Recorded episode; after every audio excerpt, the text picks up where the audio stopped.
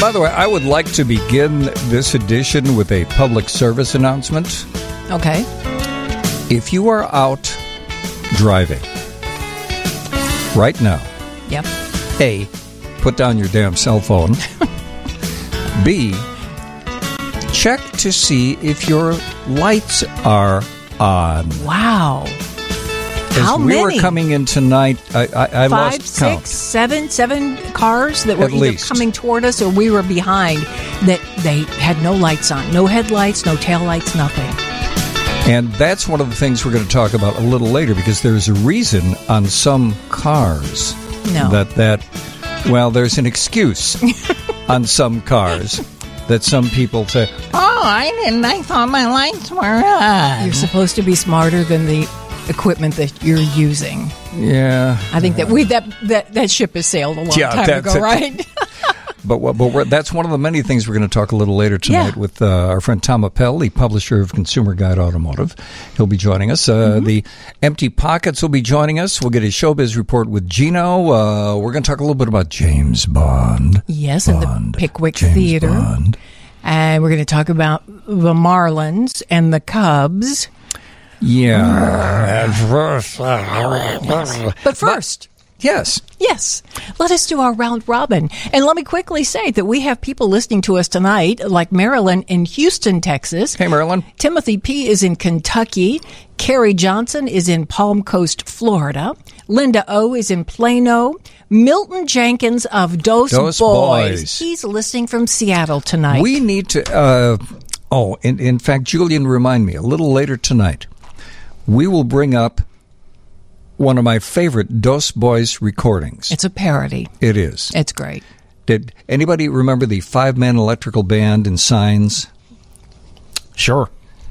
They do the world's best parody. Yes. And, and it only runs for about, what, forty-two seconds Maybe. or something like that? Yes. But, but if you're good, you're good. forty-two seconds is enough. Yeah. That other voice you heard was the keeper of the big plug. That he would, without whom there would be no us. This is true. That would be your Dan Long. How are you, Dan? Hey, good evening. Good evening. Did you have a good week? It was uh, it was nice. Yeah, yeah, nice and low-key, I think. Yeah? Well, from what good. I can remember. Well, then it was very low-key, right? Okay. And it was summertime, so how could you beat that? It did. Yeah, the weather was amazing. It. Uh, I just love that. That first feeling, the first hit of seventy yeah. degrees and sunny you get in this city, it's it's amazing. Have you turned the A C on? We no, had, yeah. We, ha- we had to do that today. It yeah, was eighty-three did. in our house. Okay, yeah, that got... I wasn't home enough to really just be sitting around and needing it, uh, luckily. Well, my problem was moving around. I was like, I'm hot. It's eighty-three in here. So we cranked up the A C, and it'll be freezing cold when we get home. But you know, the season is technically called the Spring of Deception. Right, because uh, Monday it's going to be, be forty and... Yep. Yeah, there may be, what, uh, maybe some snow tomorrow we, we or had, Monday? We had winter in December, and then we moved into spring briefly. Then we had winter number two. Now we're spring of deception, then winter next week, and then eventually we'll we'll get to... And then, what is there, fake fall? or uh, yes. There's a whole list of these yes, there these, are. these seasons. In fact, I'll post them on our, our Facebook page. And by the way, thank you all for posting on our Facebook page and looking at our, our shot of uh, one of the shots of, of the sites as we came into downtown Chicago tonight. And you can text us throughout the show at three one two, nine eight one, seven two zero zero. And if you want to go to our Facebook page, it's facebook.com slash Stephen Johnny Show. And if you want to go to our uh, blog, and we would appreciate it if you did, that's steve and johnny dot wordpress dot com. And we'd love it if you subscribe to our blog. It's absolutely free, and we don't spam you. The only thing you get is an email whenever we put up a new blog post. That's it. Yeah. So. Also, on the other side of the glass, we are working tonight with Julian. Yes. Julian S. Hey, Julian. Okay, why are we not hearing Julian? Okay, we we we worked on this too, didn't we? Julian should be uh, what A two program, right? Okay, and we have A two program, and I see Julian's mouth is moving. But I think he's pranking you. Okay, I honestly think that's what's happening. Dan the, is taking his his expertise his expertise over to that side. Of the, oh, oh, what the heck was that? He's got his own show going on That's over whoopsies. there. you're, you're listening to anything we should uh, tune into? Oh, I, I'm I'm working. I'm I'm working. He's, he's listening to the Cubs game. That was the reaction in the Cubs game, right? Mm-hmm. Yes. Okay. So, uh, but Julian is here because Andrew is taking his first vacation uh, back home in who knows when. To Buffalo, right? Yeah. Yeah. He had to wear a name tag when he got off the plane so his family would recognize him. It's been so long. It's a, hi, my name is Andrew B. No, I'm the... the producer of the afternoon show, but he's still hanging out with us on weekends. And, and this has been a busy day for you, Julian, right? You were here earlier today? That's putting it lightly. Okay. He got a nap in, though, for all of us. So I was up at six thirty this morning. Wow. And you did the Hochberg show. Yep. And then you took a nap, a good long... He took an hour for each one of us this afternoon. Okay. Yes. All right. And then he drove all the way back to the radio station. And I'm still dead tired. Well, you know, and, and tomorrow, are you in with Dean tomorrow morning? No, no, I am right. sleeping in tomorrow. Because he, oh, okay. he does afternoon shows. Okay. So you're hanging out with Steve Dale or? Uh... No, I'll be hanging out with Rick Kogan. Oh, oh all right. Okay, evening right. show. Sounds good.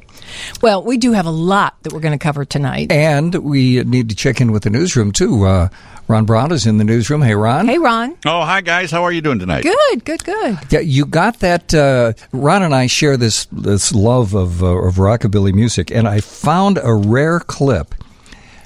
It was the Everly Brothers. I don't yes. know what show they were on, but they were backed up by the Crickets. As in Buddy Holly's Crickets. Buddy Holly's Crickets. Mm-hmm. Yeah, it doesn't get any better than that. And they did a wonderful version, a, a wonderful live version of mm-hmm. Kathy's Clown.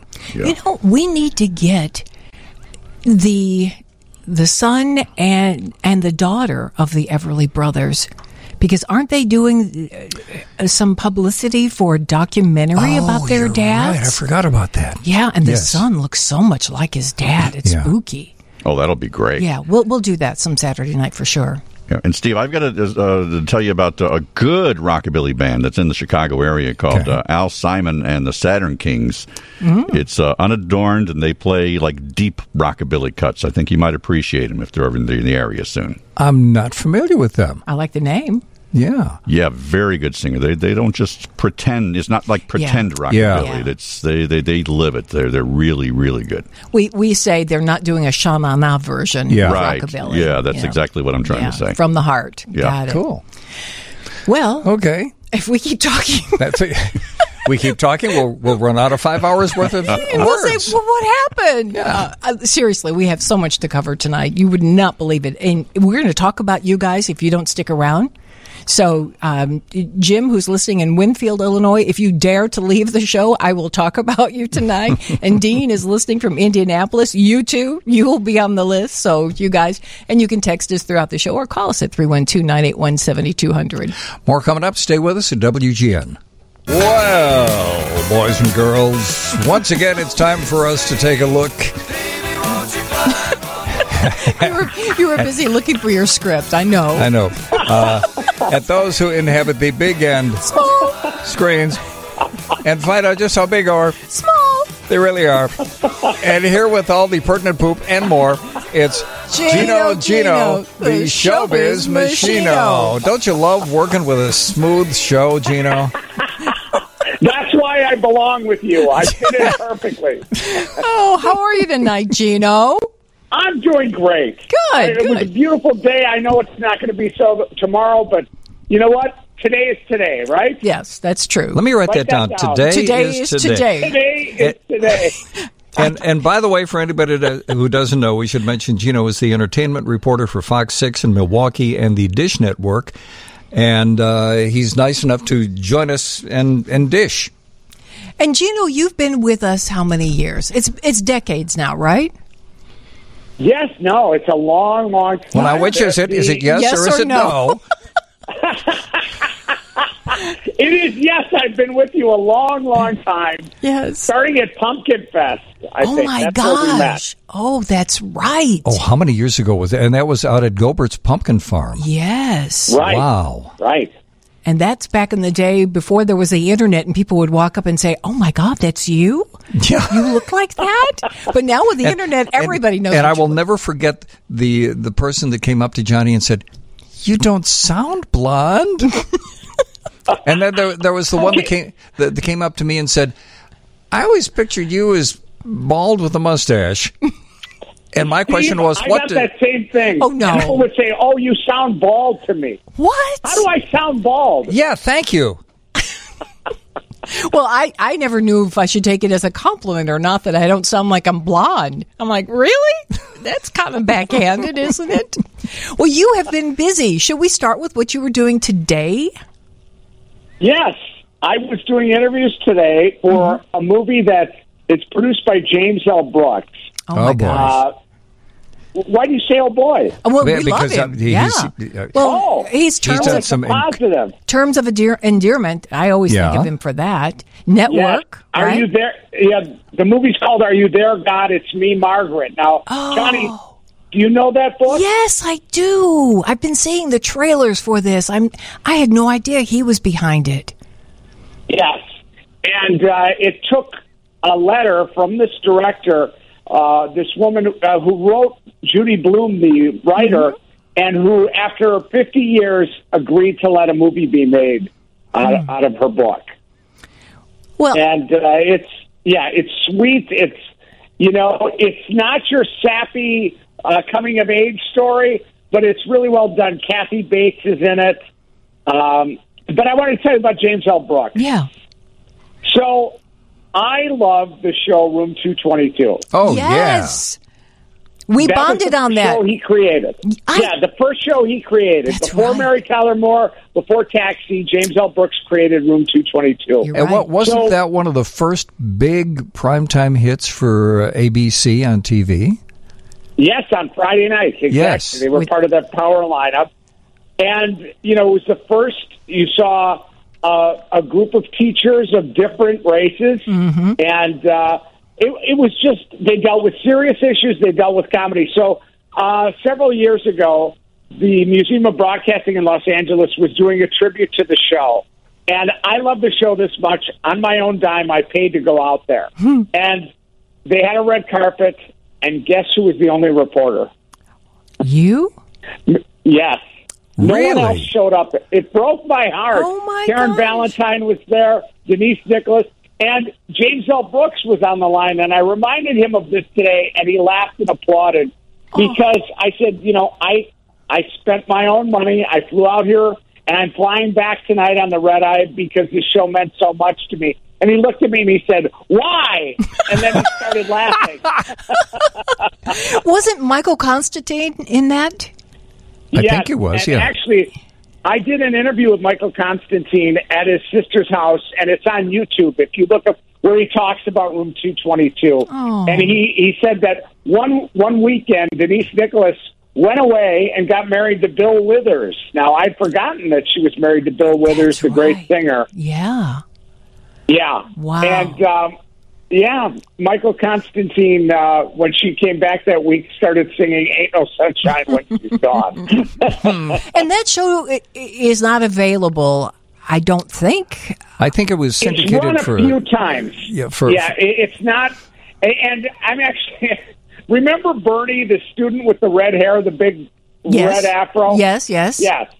Okay, so I've become friends with him, and he thinks the reason is is that the prints are not great quality and that they need to go to one of those underground bunkers where they store all the T V shows and do a new print. And I, I don't think that's going to happen. Wow. Well, the, qu- quite seriously, uh, isn't that a problem with a lot of shows from the seventies and in particular uh, some of the A B C shows? It has to do with a different way, a different process they used to color some of those shows and to film some of those shows. So th- th- I was reading, and I'm going to have to dig up this article. Apparently, to do a good restoration of those, you have to jump through some serious hoops. And there has to yeah. be a big and, demand, too. Yeah. Right, and they don't. That, that demand isn't there, unfortunately. Yeah. But a- anyway, uh, he is very interested in the Milwaukee Bucks' chances this year, and I said, all right, if you come to Milwaukee, I'll put you courtside, but I'm going to sit next to you and ask you Room two twenty-two questions. And he said, you're the last fan. You're the last one. Oh. I said, I'm proud to be that guy. Oh, I, and I'm right there with you, because every time you've mentioned the show, I, I Karen Valentine, I adored her on the show. Yep. Uh, it's one of those crazy sitcoms that I actually remember episodes of it. Like some people are that way with Friends and Seinfeld. But, but it wasn't really, right. it, it was more than a sitcom. It, it was. Uh, exactly. Yes, it, it was. It was the first real dramedy because yes. some of the episodes were very serious. Yes. And uh, they had, actually, Aretha Franklin was on an episode. I remember yes, that. Yes, yes. But uh, you know what? What? We better talk about things that people can actually watch.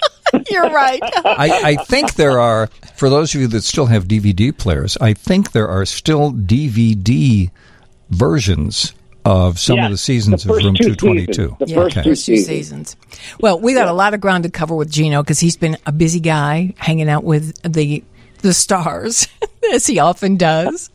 And so stay with us, Gino. We'll be right back. And uh, one of the things I want to talk about is the Indiana Jones movie that's coming oh, out. Oh, yeah. I yeah. just saw the preview of that. Yeah. Oh, does that look good? Yeah. So stay with us here on W G N. Steve King and Johnny Putman at W G N Radio. Well, now, I think there's a whole lot on right now. I think that's the problem. There's just too much that's on. And uh, it's hard to decide. In fact, if you want to shoot us a, a just a message, what are you watching that you think the whole world should be watching? And I will tell you right now. What we, have, we have three that I think are, are must-watch T V. But one, I think everybody should tune in. We were talking about sitcoms. It is a brilliant sitcom, and it's on over-the-air, free T V. You yep. don't have to stream. You don't have... have to have a service of any kind. Uh, I'm telling you, Not Dead Yet is so good. It's wonderful. It's on, uh, th- is it Wednesday or Thursday night? It's on Wednesday Channel night, seven. Channel seven. It, it's, it's just so smart. And if you read the synopsis of it, it sounds dumb. An obit writer actually is visited by the ghost of the people that she's writing about. But it's so sweet. It's not sappy. It just walks up to the that line. The cast is terrific. Oh, the, my gosh. The, the uh, directing, the acting, everything is really, really good. And the other one, speaking of ghosts. Yes. Ghosts is a terrific show. On Thursday nights. It's brilliant. And it's a British comedy. A lot of folks are familiar with the British mm-hmm. version of it. This one is just as good, if not better, in my opinion. But we're talking about showbiz, and our buddy Gino. Gino, the showbiz machino, is with us on the line, entertainment reporter for Fox six in Milwaukee and the Dish Network. And Gino, I mentioned Not Dead Yet, but your dear friend, Julia Sweeney, was on an episode a couple of weeks ago. Yes. Yes, and Julia is doing this new thing called Substack. Do you know what that is? No. Because I didn't. No. Okay. It is uh, where writers can put their material out and their fans can follow them. Yes. And if they choose to sponsor it, sponsor them, they can. And Julia puts out a video every week and talks about things like the uh, the death of her mother, which only she could do. Um, you know, she can be serious and she can be oh, funny, yeah. and every week there's something new. Well, this is so, the woman. And you don't have to pay. She she wrote brilliantly about cancer. About yeah. her own cancer right. in a way that, That's you know, right. on paper you would think no, but she made it work in her book. Yeah, did you happen to see the episode we're talking about? Because I texted you the night that that episode of Not Dead Yet was on, and she was so sweet in it, and it was so good to see her because you know yes, she'll... I will tell you my difficulty. What? I am doing interviews for series almost every day, mm. and so I, I will get a thing like, there are eight episodes, you interview them next Tuesday. Oh. So I have things on D V R that I've yet to get to, yeah. and it is, but I'm not complaining because I, I love watching T V, and, and some of the things that I've seen are really, really good. Well, let, let me so, throw one other at you that, that is yeah. uh, on our absolute must-watch list, and I wonder if you've uh, taken a look at uh, The Company You Keep. Sunday nights. I have not. No, I have not. It's wonderful. It's it, if it was on cable T V, it would be so hot. But because it's on over-the-air T V on A B C, it's so hot. But you're screaming at the T V, make this cable, because their chemistry is so good. And, and uh, we're going to be ta- we're going to be talking about James Bond later. The guy who is the star in this show, the male star in this show, uh, should be the next James Bond. Yes. Uh, uh, uh, oh, starts with a V. He's got a multi-syllable name. Milo Ventimiglia. Yes. Thank you. Yes. all I could see was his face. I couldn't see his name. Anyway, he's really, really good in this. He, he, every time we watch the show, we're thinking he could be the next James yeah. Bond, without a doubt. But speaking of... Well, and he, we, he started with Sylvester Stallone playing his son in one of the Rocky movies. Really? That's right. And then This Is Us.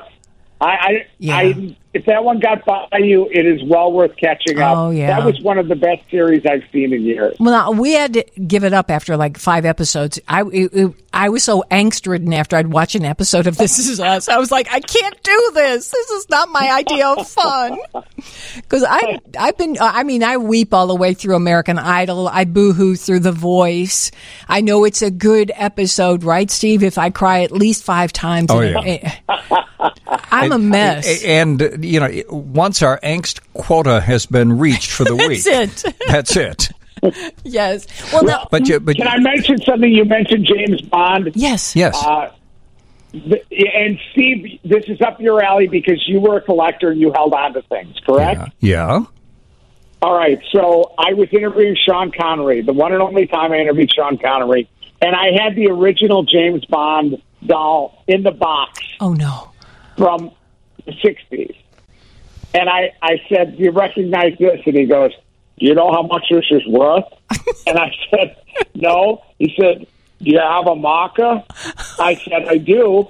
And he signed the, the cover of the box. Whoa. And I ran that on T V, and a viewer offered me five thousand dollars. What? Wow. Which I did not sell. Oh, I did not gosh. sell. I still have it. And uh, I'm giving it to my nephew, because I can't leave them millions, but maybe they can sell stuff that's worth a lot of money. You're going to leave them collectibles. I love it. But to see him, to see him look up and go, "Do you have a marker?" It's like, you mean a marker? Yes. Oh my gosh!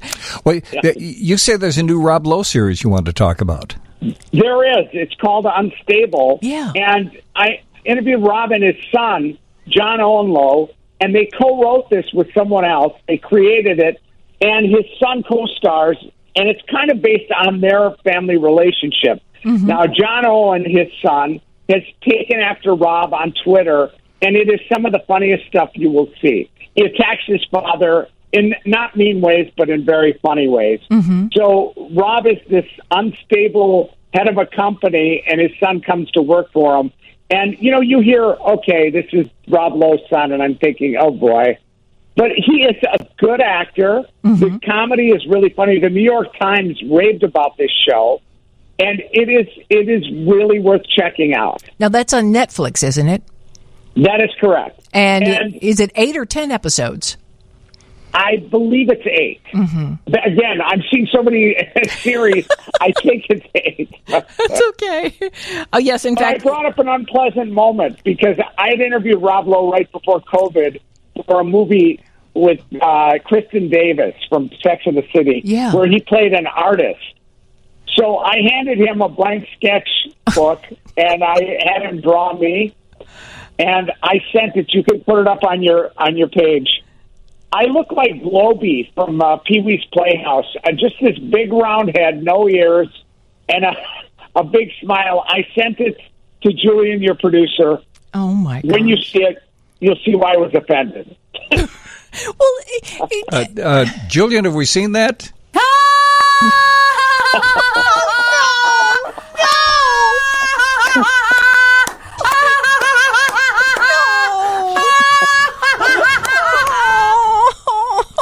Okay, I'm going to, one time a show, or I'm going to throw the flag.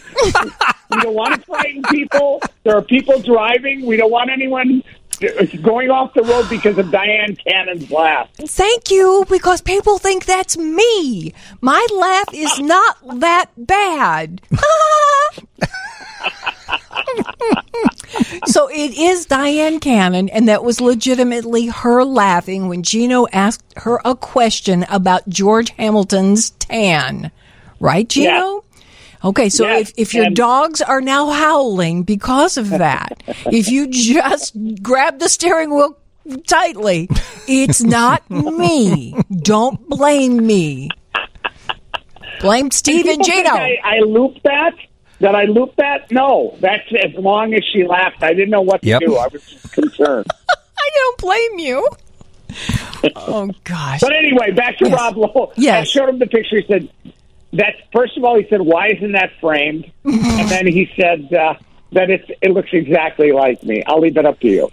Okay, we'll be sure to post it, too. Okay. Um, Rob Lowe is a good-looking guy. In real life, is he just that good-looking, or is he short and, and hairy? Oh, no, he's perfection, and he's, he's not yeah. aging, and it's sickening, I yeah. have to tell you. It, and it looks... And you told me a, a statistic, because uh, you remember Harry Morgan from MASH? Oh, sure, yeah. yeah.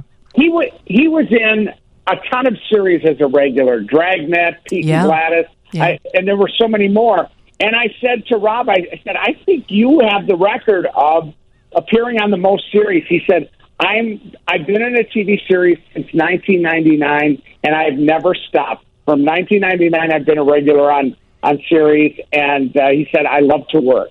Hmm. And it, it's true. Yeah, and he's pushing sixty, and his son is yep. a, equally as good-looking, and I think he's in his late twenties. So... All right, we're going to come back in just a few minutes with Gino, the Showbiz Machino, here on W G N.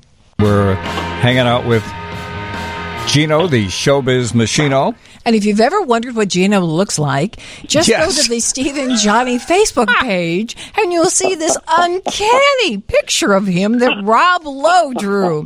Now, by the way, that's Facebook dot com. He's dead to me. Facebook dot com slash Steve and Johnny Show. And Johnny just... posted the picture yeah. that Rob Lowe, and I think it is an amazing it likeness. And the, some of the detail is extraordinary. The Gino. Only problem I have with it is um, Gino doesn't have a neck in this picture. And I, or ears. Oh, never mind. Well, that's why I said it. It's extraordinary realistic. Or eyeballs, or teeth. Or wait a minute, Steve, do you really want to be saying something like... that to an Italian? Ooh. Because what? Maybe, Steve, uh, maybe you're going to be without a neck and ears. You know? Ooh, it gets ugly. What are you, what are you trying to say, Gino? Wow. All right. All right, Indiana Jones. Yes. I can't wait. Are you going to get to go to a junket for it? I I am doing everything in my power. All I right. So. Oh, good. I just saw... the most recent trailer that they released for it. It looks so good. He doesn't unbelievable. He doesn't look weak yeah, and frail, great. Does he? It, it, obviously, he has aged, and he has said this will be his last Indiana Jones movie. Yeah. But he looks really good, hmm. and and the whole movie, from what I've seen, uh, just from the trailer, looks. And, and who is? His uh, female counterpart, she's quite good, uh, at least. Uh, Phoebe Waller-Bridge is her name. She did a series called Fleabag. If oh. there's another series, if you haven't seen, yeah. wow, unbelievable. She is such a talent and, and just as smart and uh, behind the camera, just a great writer as well. Hmm. Indiana Jones and the Dial of Destiny. Yeah, that's going to be a blockbuster, no doubt about it. Yep. And uh, the director. And did you see there? There's some things from the past too. Yes. In the trailer. Yeah. Yes. Uh, well, I think it's going to be chock full of Easter eggs too. It's going to be one of those fun things where yes. if you've seen the other ones, you're going to go, oh, but you don't have to have seen the other mm-hmm. ones to be able to appreciate the movie. He's eighty years old. I'm, I'm pleasantly surprised. Yeah. I had no idea. And and wasn't it Harrison Ford who said uh, basically, well, when I die, Indiana Jones dies. That, that there will be no no other Indiana Joneses, and I'm fine with that. I liked. Yeah. I did. Well, they, the young Indiana Jones though had potential with yeah. uh, River Phoenix. I, I, I thought that was quite good. Yeah. Yeah. Um, so, but it, I, I will tell you, they they are using a lot of that de-aging. Mm-hmm. Uh, technology, mm-hmm. and from what I've seen, it, he looks, it doesn't look like he's been de-aged. It looks like it was young Harrison Ford again. Oh, that's good. Mm-hmm. That's yeah. impressive. Well, uh, again, back to T V shows, he's getting rave reviews for Shrinking. Uh, yes. That, have you watched any of that? Have you? Because I have. I haven't actually. A friend of mine is one of the co-creators of it. Really? He's one of the stars of Ted Lasso. His name is Brett Goldstein, and he is just on fire right now. He can do no wrong. Wow. Wow. Yes. Now that's Apple T V. I just I cannot pay for anything else. I you know. Yeah. Okay, but Johnny, hmm. you need to do what many of my friends do. Hmm. You exhaust everything on one of your services. After that one, do the thirty-day free trial, yeah. and you catch up on these shows that you really want to see. That's a good idea. Because there are too many streaming services. Yeah, because you can do Disney Plus for thirty yeah. days, and then you can drop it after you've seen everything right. that you want to see. That's a good point. Of course, that would mean that, that I wouldn't have a garden, and Steve wouldn't eat, and the clothes would never get washed. I would just sit there in front of the T V. Given my druthers, I would do that. Well, what is what is your week hold for you next week? You've got any big plans? Any hanging with any stars? You know what? I'm going to look at my schedule because the, I literally did interviews every day this past week for, mm-hmm. for different shows. I actually uh, spoke to Common, who is in London oh. right now. Yeah. He has a new, a new show called Silo, also on Apple T V Plus. Sorry to tell you. Yeah. But uh, is there anyone cooler than Common? Oh, what a good guy! He is a great so, actor. Yes, yes.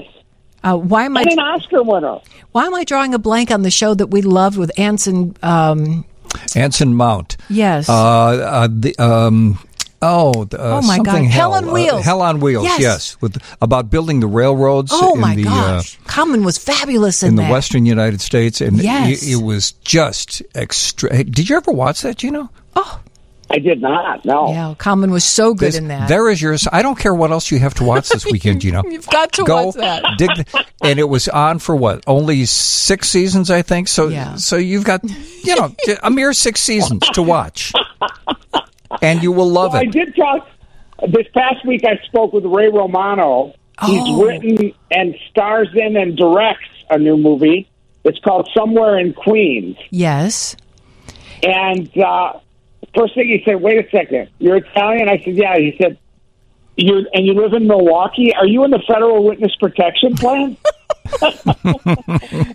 He's just naturally funny, and he looks really good in the trailer for that movie, too. Yes, and Laurie Metcalf yeah. plays an Italian more convincing than any of my Italian people. She's so good and so talented. She is a tre- She is a national treasure. Yeah, she really I is. I adore that woman. And, you know, right. if she would ever come back to Chicago, then I could fangirl. You know, oh, my gosh, because everything she does, I, I, I'm really looking forward to that movie, too.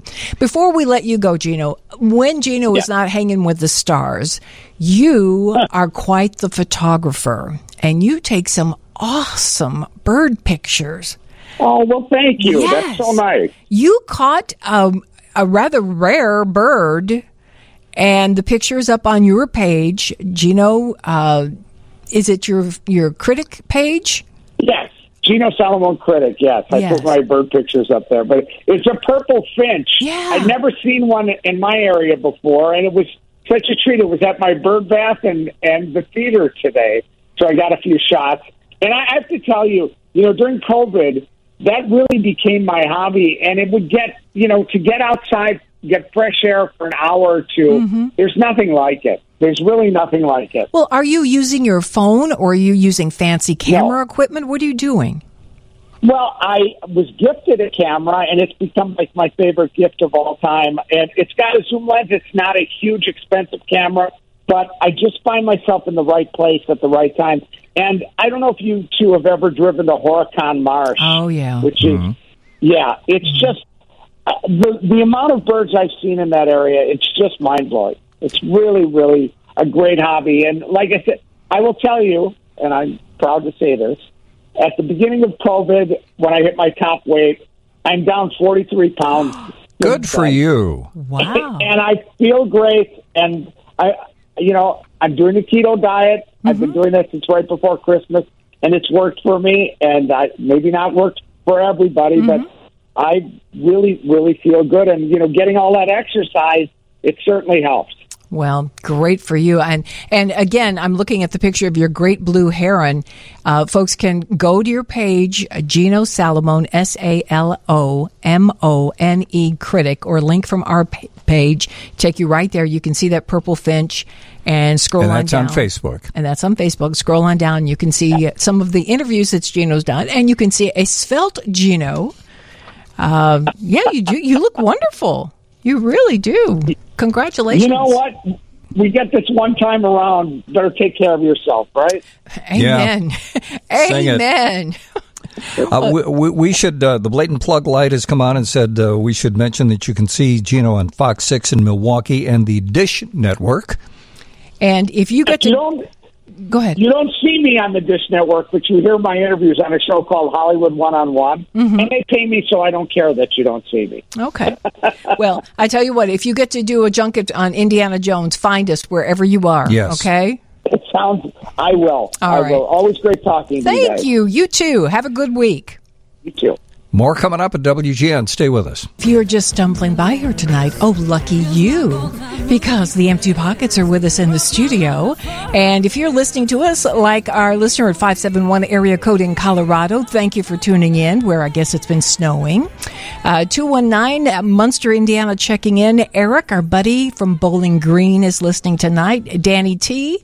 from the Buckeye State, and Sharon from Rensselaer, Indiana. So just a few of our folks that are tuned in. Again, you You were so lucky that you're listening tonight. You got here at a good time. You sure did.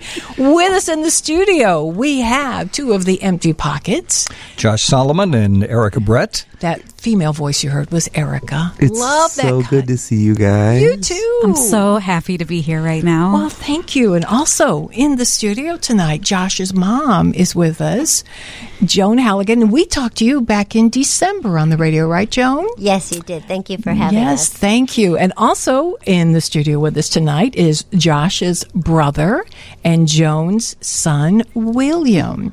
And in a little bit, we're going to talk about Will's Place, one of the coolest things that we've heard about in a long, long time. But first things first.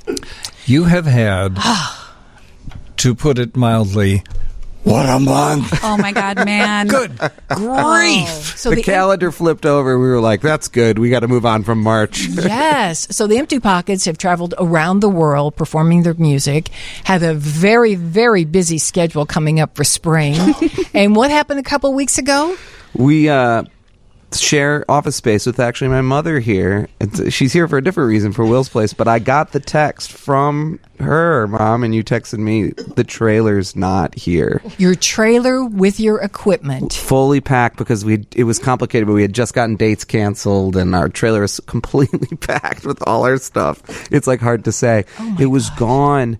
It was taken. It was stolen. Yeah, it was a huge, huge blow, a huge loss. Joan, what did you What did you think when you looked out there and it wasn't there? Did you think, oh, they parked it someplace else?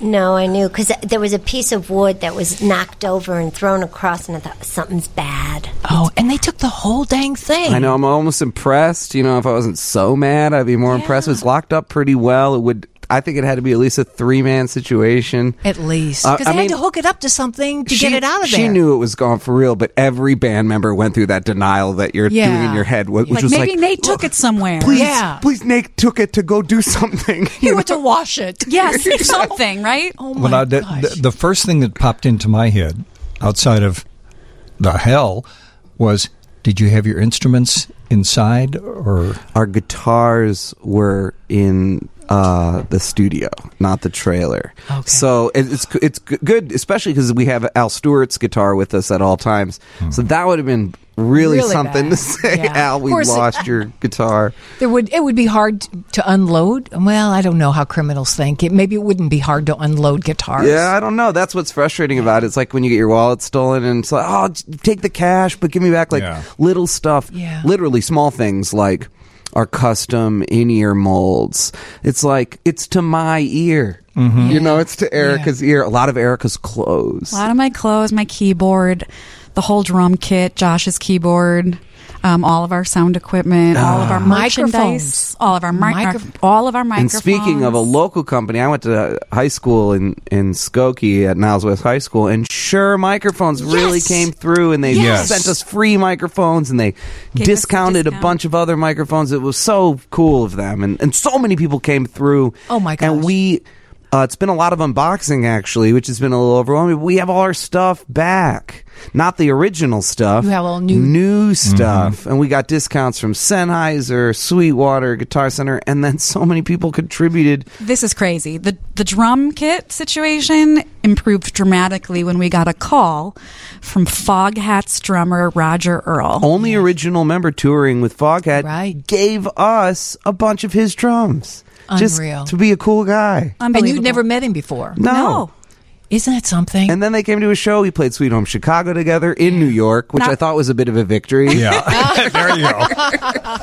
They didn't run you off the stage. I just thought Roger's here. He's an East Coast guy, British guy too. Uh-huh. Played Sweet Home Chicago with Foghat in New York, gave oh. us his drums. It, it's been a very strange few weeks. Because you had um, uh, a fan set up a, a GoFundMe page. We did. Within a couple of days of this happening to you. He's actually a local photographer in Chicago. His uh, his handle is Philamanjaro, and his name is Philip Solomonson. But he's actually living in Spain.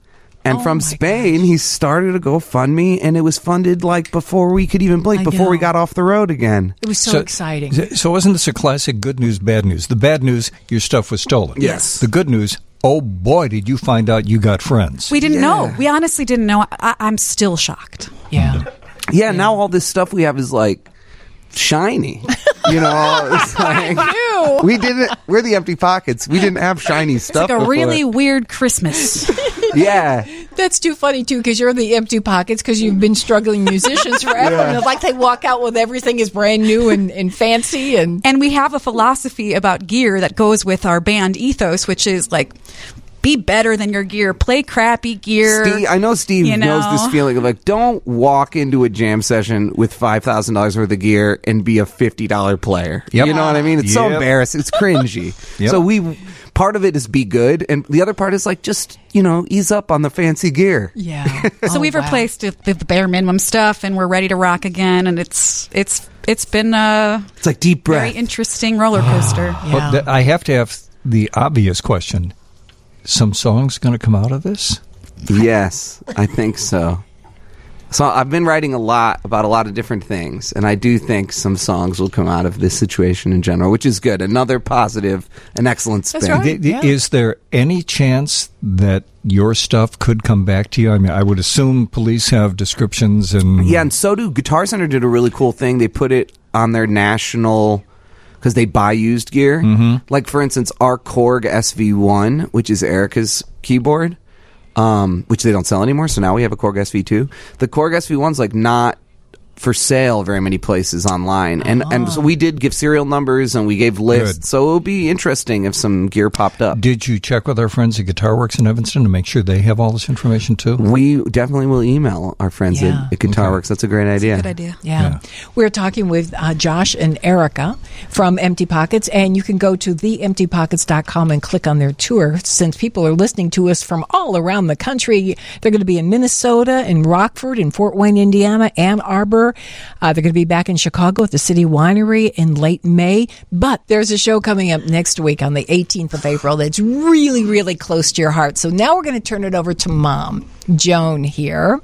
And thank you for coming in tonight, Joan, because last time we talked, it was on the phone. You are, along with your sister, the whole driving force behind this new project that's going to happen in Skokie, and it's Will's Place. And we have Will with us in studio tonight. Let's start with the story, Will's story. Will is your son. Yes. How old is Will? William will be twenty-two years old at the end of May. Okay. You adopted William in Vietnam? I adopted him. He was six months old. Six months old. Mm-hmm. Yay, Will. Right? And at that time, you were there. You're going to bring him back to the States. Did someone tell you that there might be something with Will that you that you might learn once he was in the States? Or how, how did it happen that you found out that Will was going to have some challenges? A doctor did tell me at the visa interview that there was some issues. Um, and I... Um, was already had him. I wanted him. Um, mm-hmm. And uh, when we came home, um, when William was about one years old, he had surgery and he had a um, seizure.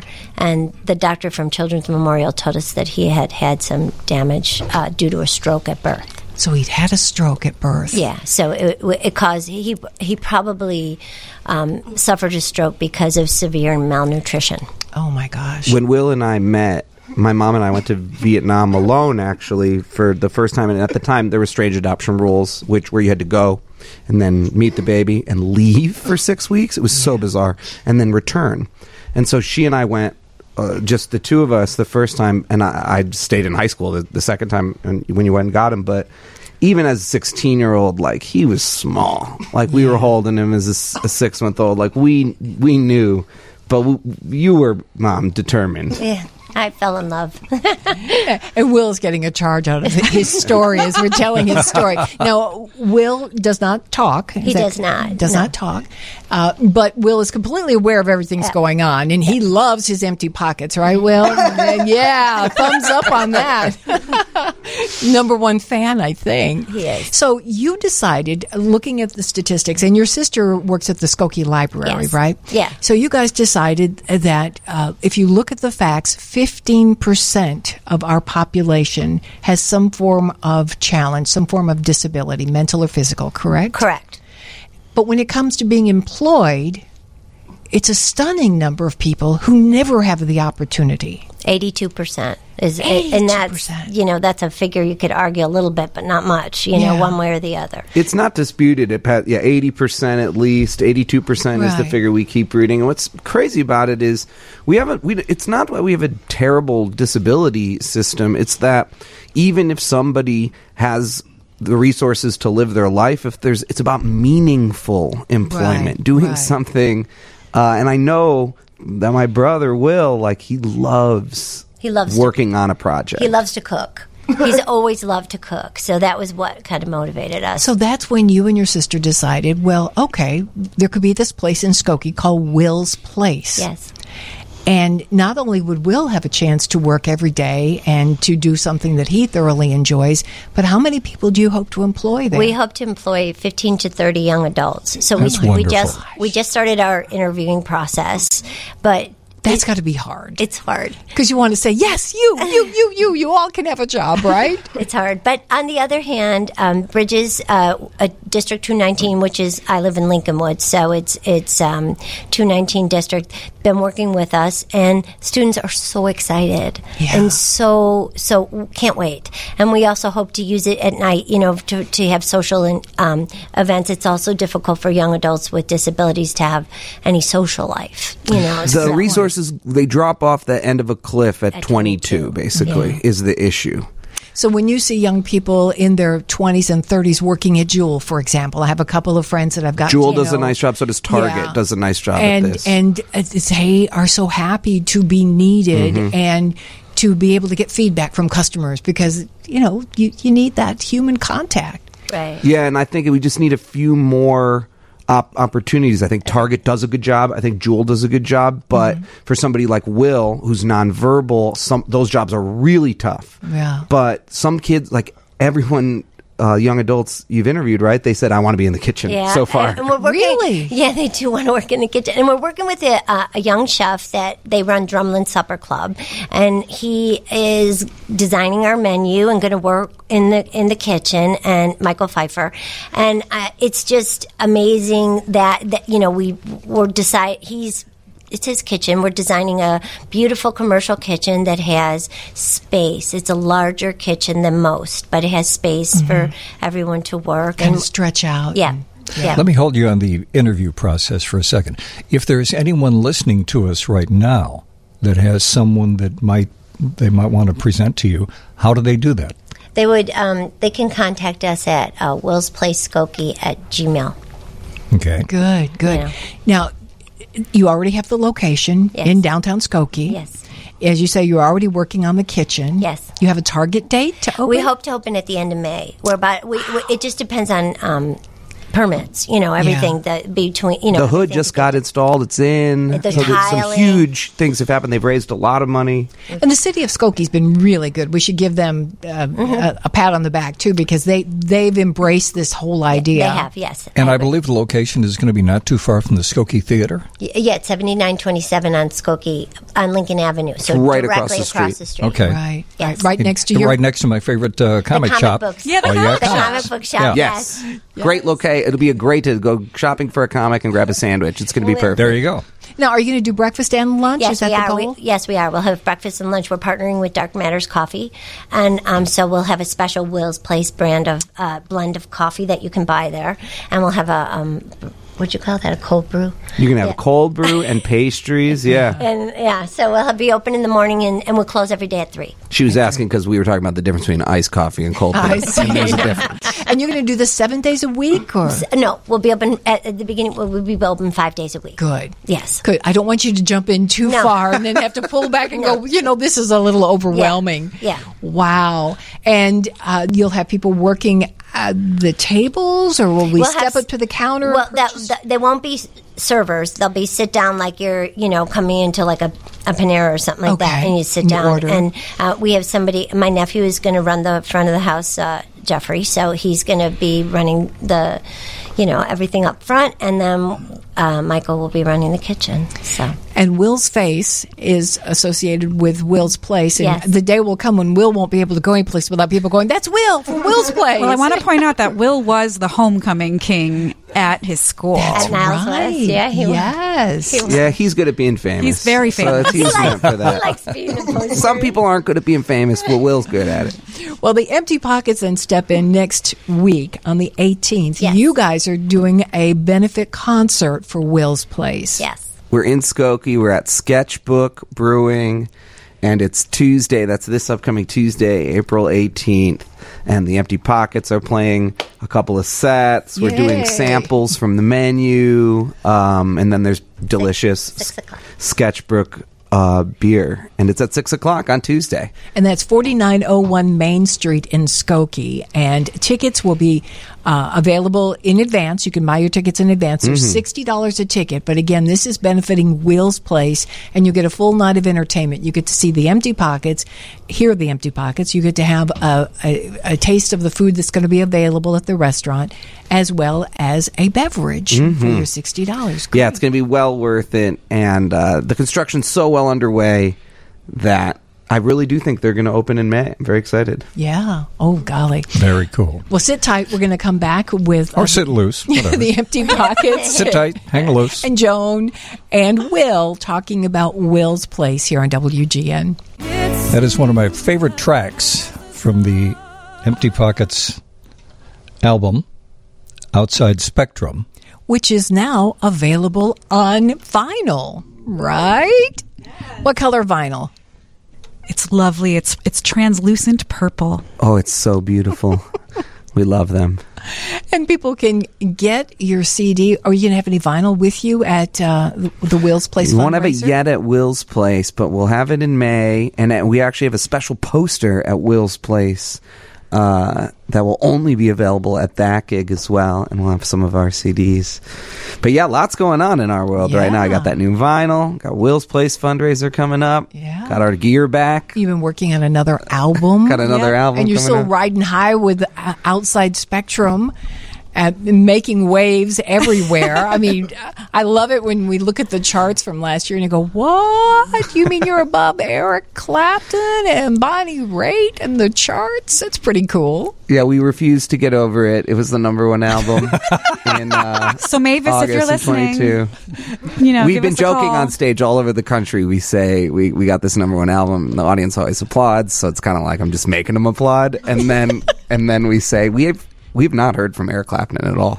No texts, like, no where's, emails. Where's yeah. Bonnie? Yeah. Where's Mavis? Wow. Mavis Staples, you're right. Gosh, the Empty Pockets. And again, you guys, you got to go and see again, them. And again and again. Yes. You've got to go see them. And um, please try to make it out to the event on Tuesday night to benefit Will's Place Skokie. Um, I just answered a text from a listener who said, well, well how do I find it, information? Will's Place, Skokie is a good place to go. Right, Joan? Good yep. place. Get details there. You can buy your tickets in advance, but I'm assuming you could still get tickets at the door. Absolutely. On Tuesday night. So if you're coming Come from work, out. Stop by six o'clock on Tuesday night, the eighteenth, the Sketchbook Brewing Company in Skokie, forty-nine oh one Main Street. Tickets are sixty bucks. It's to benefit Will's Place. You can also make a donation while you're there. And you donations can, are tax deductible. That's right. And as far as the ticket price is concerned, talk to your accountant about that, because while you're there, you're going to get a taste of the foods that will be available at Will's Place, as well as a cold beverage and music by the Empty Pockets. Wow. And we will be posting uh, links to all, all of, of this, this. Yes. on our Facebook page, on our blog, and all the ships at sea. Yep. You guys are the best. We're going to take a break. We'll come right back with the Empty Pockets here on W G N. You've joined us on a really, really good night. Uh, not that we're so wonderful, but the people we have in the studio with us are, Speak in fact, yourself. very wonderful. You guys are so oh, wonderful. Golly. Um, I, I, I love that song, and, and Steve chose the song randomly because it's one of our favorites, no matter what they say. And I think, Josh, you were saying this is actually a great theme song for Will's Place, right? Yeah, I think it, the theme of that song we were you were just playing is you are who you are at the end. You don't have to hide. You don't have to be someone else, you know, and having special needs like William, who's been reacting to this whole segment with glee, which I love. Um, you know, sometimes it's easy to hide and get Will's lost in the shadows. Will's smile makes me happy. Yeah, oh, my God. Too, too. You, you can't look... Yeah, I'm talking about you, Will. Your smile makes me happy. People are going to come get a coffee at Will's Place in the morning, and Will's going to serve them a coffee, and I just think... He's just laughing right now. He's tickled now. He's going to spill some coffee for a little while. He's got to, he'll you know, figure it out. Mom said it right. You know, like somebody with disabilities that's younger is going to come in and see the future for themselves yes. and be much more positive about yeah. their outlook, you know, and their, yeah. and what can happen for them. Boy, I got goosebumps. You're absolutely right. We used to have a, a, a young lady that called us. She delivered newspapers. Mm. Yes. Peaches was her name. And she would call us at three o'clock in the morning. Yep. And um, we were worried because Peaches had all kinds of challenges, but she said, I can drive. Don't worry about me. She'd get really intense. And and remember, it was a major deal when she moved out on her own, she and, and she supported herself by delivering newspapers. newspapers. Incredible. Awesome. Yeah. Yeah. And we felt it was important to share her story so people would realize that, yeah. you know, that there was a person behind that newspaper that's on your doorstep, or that cup of coffee that's going to be handed mm-hmm. to you. And yeah, or that worker at Jewel and yeah. at Target, like we said, yep. like those are great places. Yep. And, and Will's Place is going to be a piece of that. There are some of these cafes in the rest of the country. There's there, there's a couple other ones. Not in every city. There is no mm. version of this in Chicago yet. But I hope there are more. Yeah. You know, and I think what's cool about William particularly is that there is no hiding from Will. Some special needs, maybe you like, what, what would you call it? Like you wouldn't notice it. Maybe you pass. Like, Will can't talk. Yeah. You're going to notice. Yeah, yeah. You know, but he still's got this smile, and he still loves to cook, and he loves food, and he loves service. Well, Joan, tell us a little bit about the food. Um, it, so you're going to be breakfast and lunch. Primarily sandwiches you're going to be making? Yes, it's it's primarily sandwiches. It's uh, I think there's an Italian one. There's a, a, a focaccia bread one. Um, mm-hmm. There's uh, um, the turkey sandwich is so good. Turkey and focaccia. We've been experimenting. Yeah. It's Ugh. this.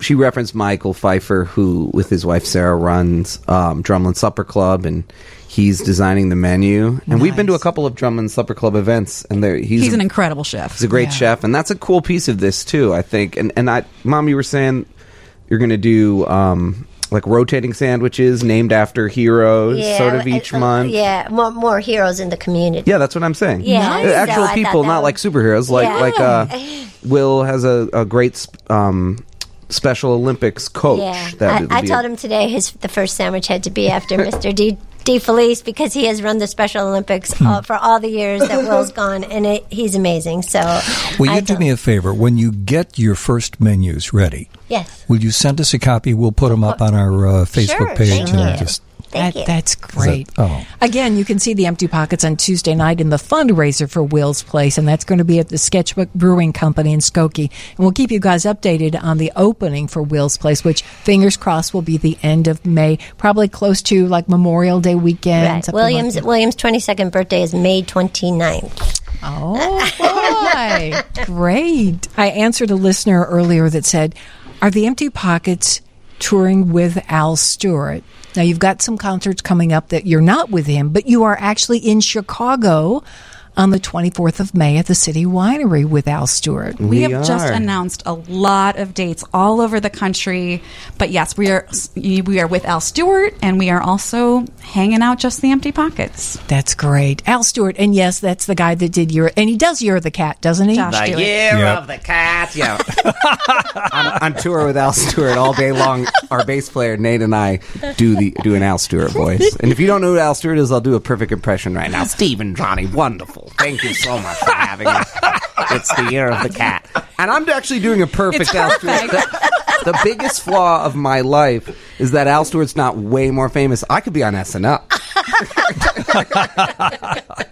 He is very famous, though. He's part of the soundtrack to my life. We so. love, we love yes. him. We love touring with him. And well, you tell him, too. We'd love to have him on the radio to talk oh, about yeah. the show will, coming I, up. Are we going to be back in Chicago? The week before. Yeah. Oh, I'm going to get my tickets. Okay, yeah, because yeah, I love the City Winery. After t- uh, tonight, our next uh, three weeks' worth of shows are going to be from Florida, but then we'll be back here in yes. time to come and see you guys at the uh, City Winery. I love the sight cool. lines there. I love the acoustics there. I love the people. We have work. a favorite table. Ooh, yes, we do. That we like to see. It, it's like if up high. You're looking back. It's like on the second level, and it's the first. Looking right now I know that exactly you guys, where that is. Yep. It's our, that's our venue home in Chicago. That's nice. That's, it's, yes. it's your favorite, Mom. It's your favorite place to come yeah. see us. Yeah. But you guys also do a Christmas show at our other favorite place, which is Space in Evanston. Yep. Yeah. Those awesome are our two place. our two favorites here yeah. in Chicago. Yeah. Well, you guys are our favorites, so thank you for coming by again tonight. Very thank mutual, you. y'all. Thank you. Thank you for Gosh. supporting Will's Place. We really, yes. really appreciate it. It means and a lot again, to us. We'll have links up on our pages yeah. for, for all the ships at and sea. And Joan, use us. Okay. Thank you. Send Thank us you. stuff. We'll announce it on our Saturday night show. We'll put it on our pages, as Steve said. We'll get people to come out there. I wish we were here on Tuesday to come out to the show, but we'll certainly be there for lunch. We'll come by for coffee. Will will be, be looking well. for you. You'll be seeing but Will when e- you come order even, your coffee. Even though we're not going to be here for Tuesday, we're buying tickets. You yes, guys are the best. We are. So Absolutely. Sweet. Thank, Thank you. you guys so much. Thank you for having us. We love you guys. Yeah, we're going to be talking cars for a while. Yeah. With uh, one of our favorite human beings on the planet, who was nice enough to come on down and hang out in the studio with us. The he only, is the, the publisher. Only, the only time we've seen this guy in here has been on New Year's Eve. Yeah. Yeah. So it, it's the first time we've seen him without streamers and uh, and beads and, and funny hats. And all the other accoutrements. Uh, that would be Tom Appel. He is the publisher of Consumer Guide Automotive. Hey, Tom. Hey, thanks for having hey me. Hey there. Thanks for being here. So Love wh- the view. What, yeah, it's easy to just sit up here and forget you're on the radio. Yeah. I'm like, whoa, look at that, the Ferris wheel. There's a perk of being here. That's incredible. Except for the man directly across from here. Again? Yeah, I've been. This watch- is a regular feature, been, I think, of my visits. I've been watching him get ready for bed, and I'm like, oh, okay, I'll look the other way, sir.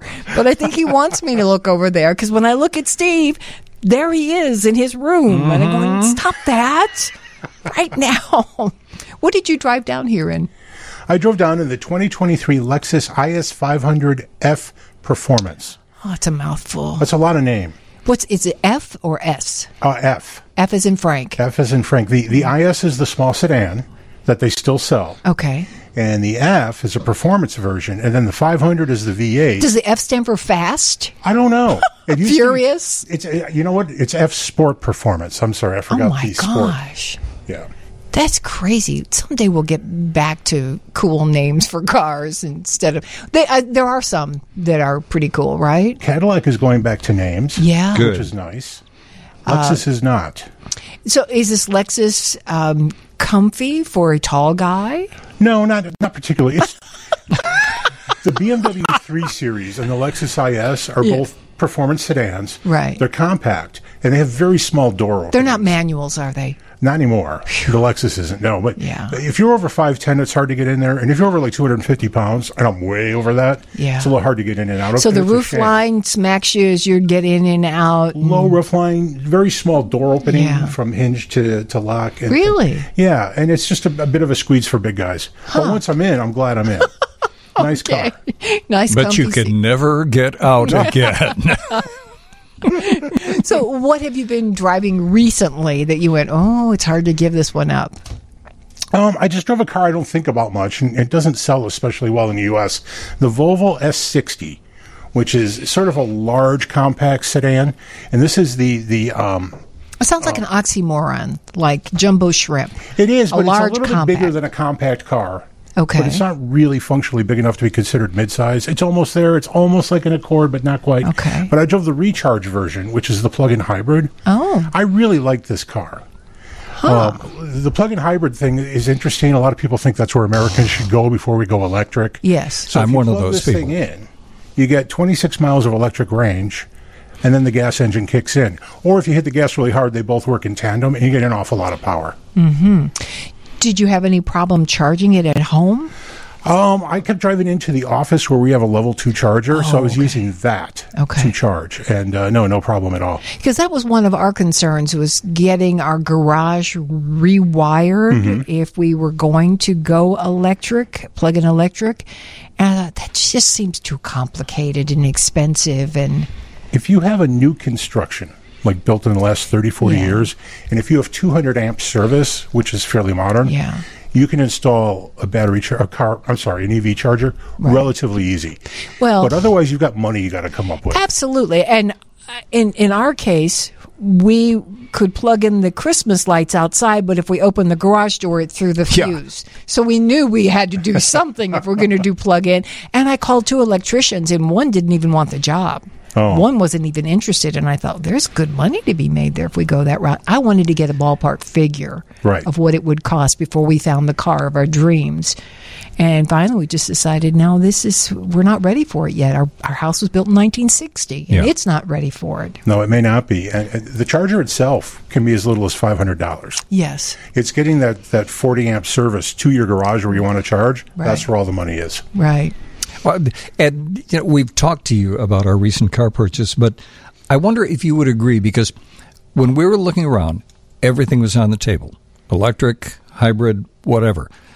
But the more that we looked, the more I kind of came to the conclusion, and we haven't really talked about this, but yeah, we may go electric at some point in the future, but now just isn't the time. I think, is it good technology? Yeah.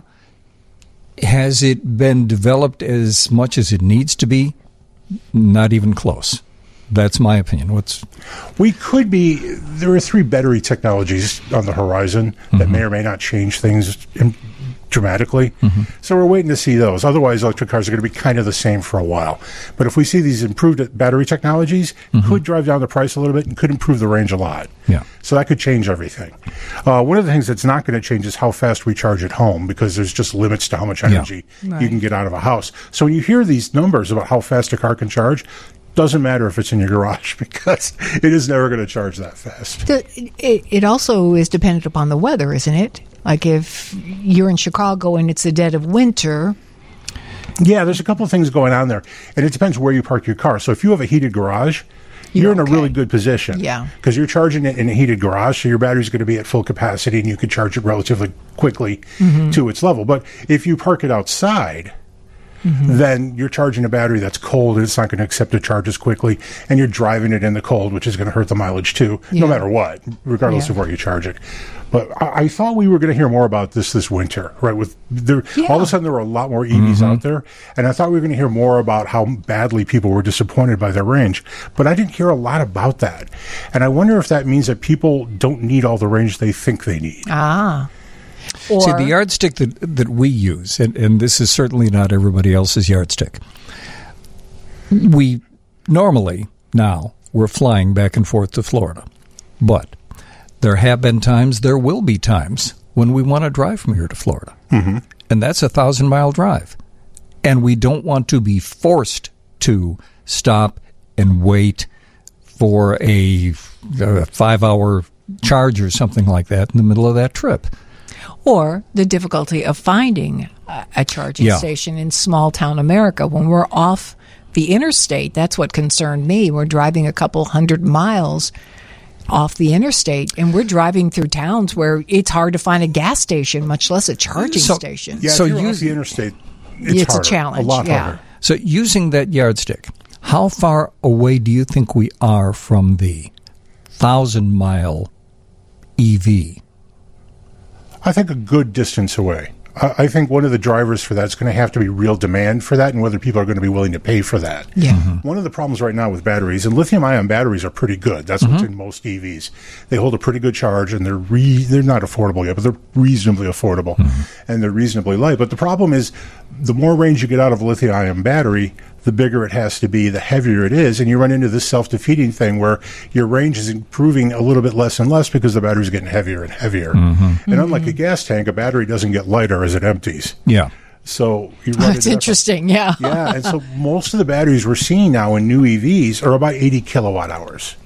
That's, that's the average, and we're seeing range from two hundred forty like three hundred miles. That seems to be the most common. Yeah, three hundred seems to be about the top that I've yeah, seen. Yeah, yeah, and there's some yeah. there's some that'll break three hundred. Mm-hmm. Lucid, which is a luxury sedan, has mm-hmm. a four hundred something range, very high range. Mm-hmm. A couple of uh, Teslas are really impressive too, but for the most part, an E V you can buy now affordably two seventy-five, two eighty miles is sort of the top end. Mm-hmm. And back to car names, can I just say Lucid is truly a cool name for a car. Yeah. It's a good name. It's a beautiful car. Yes, They're it also is. in deep, deep, deep financial straits. We'll really? see if they really? make it.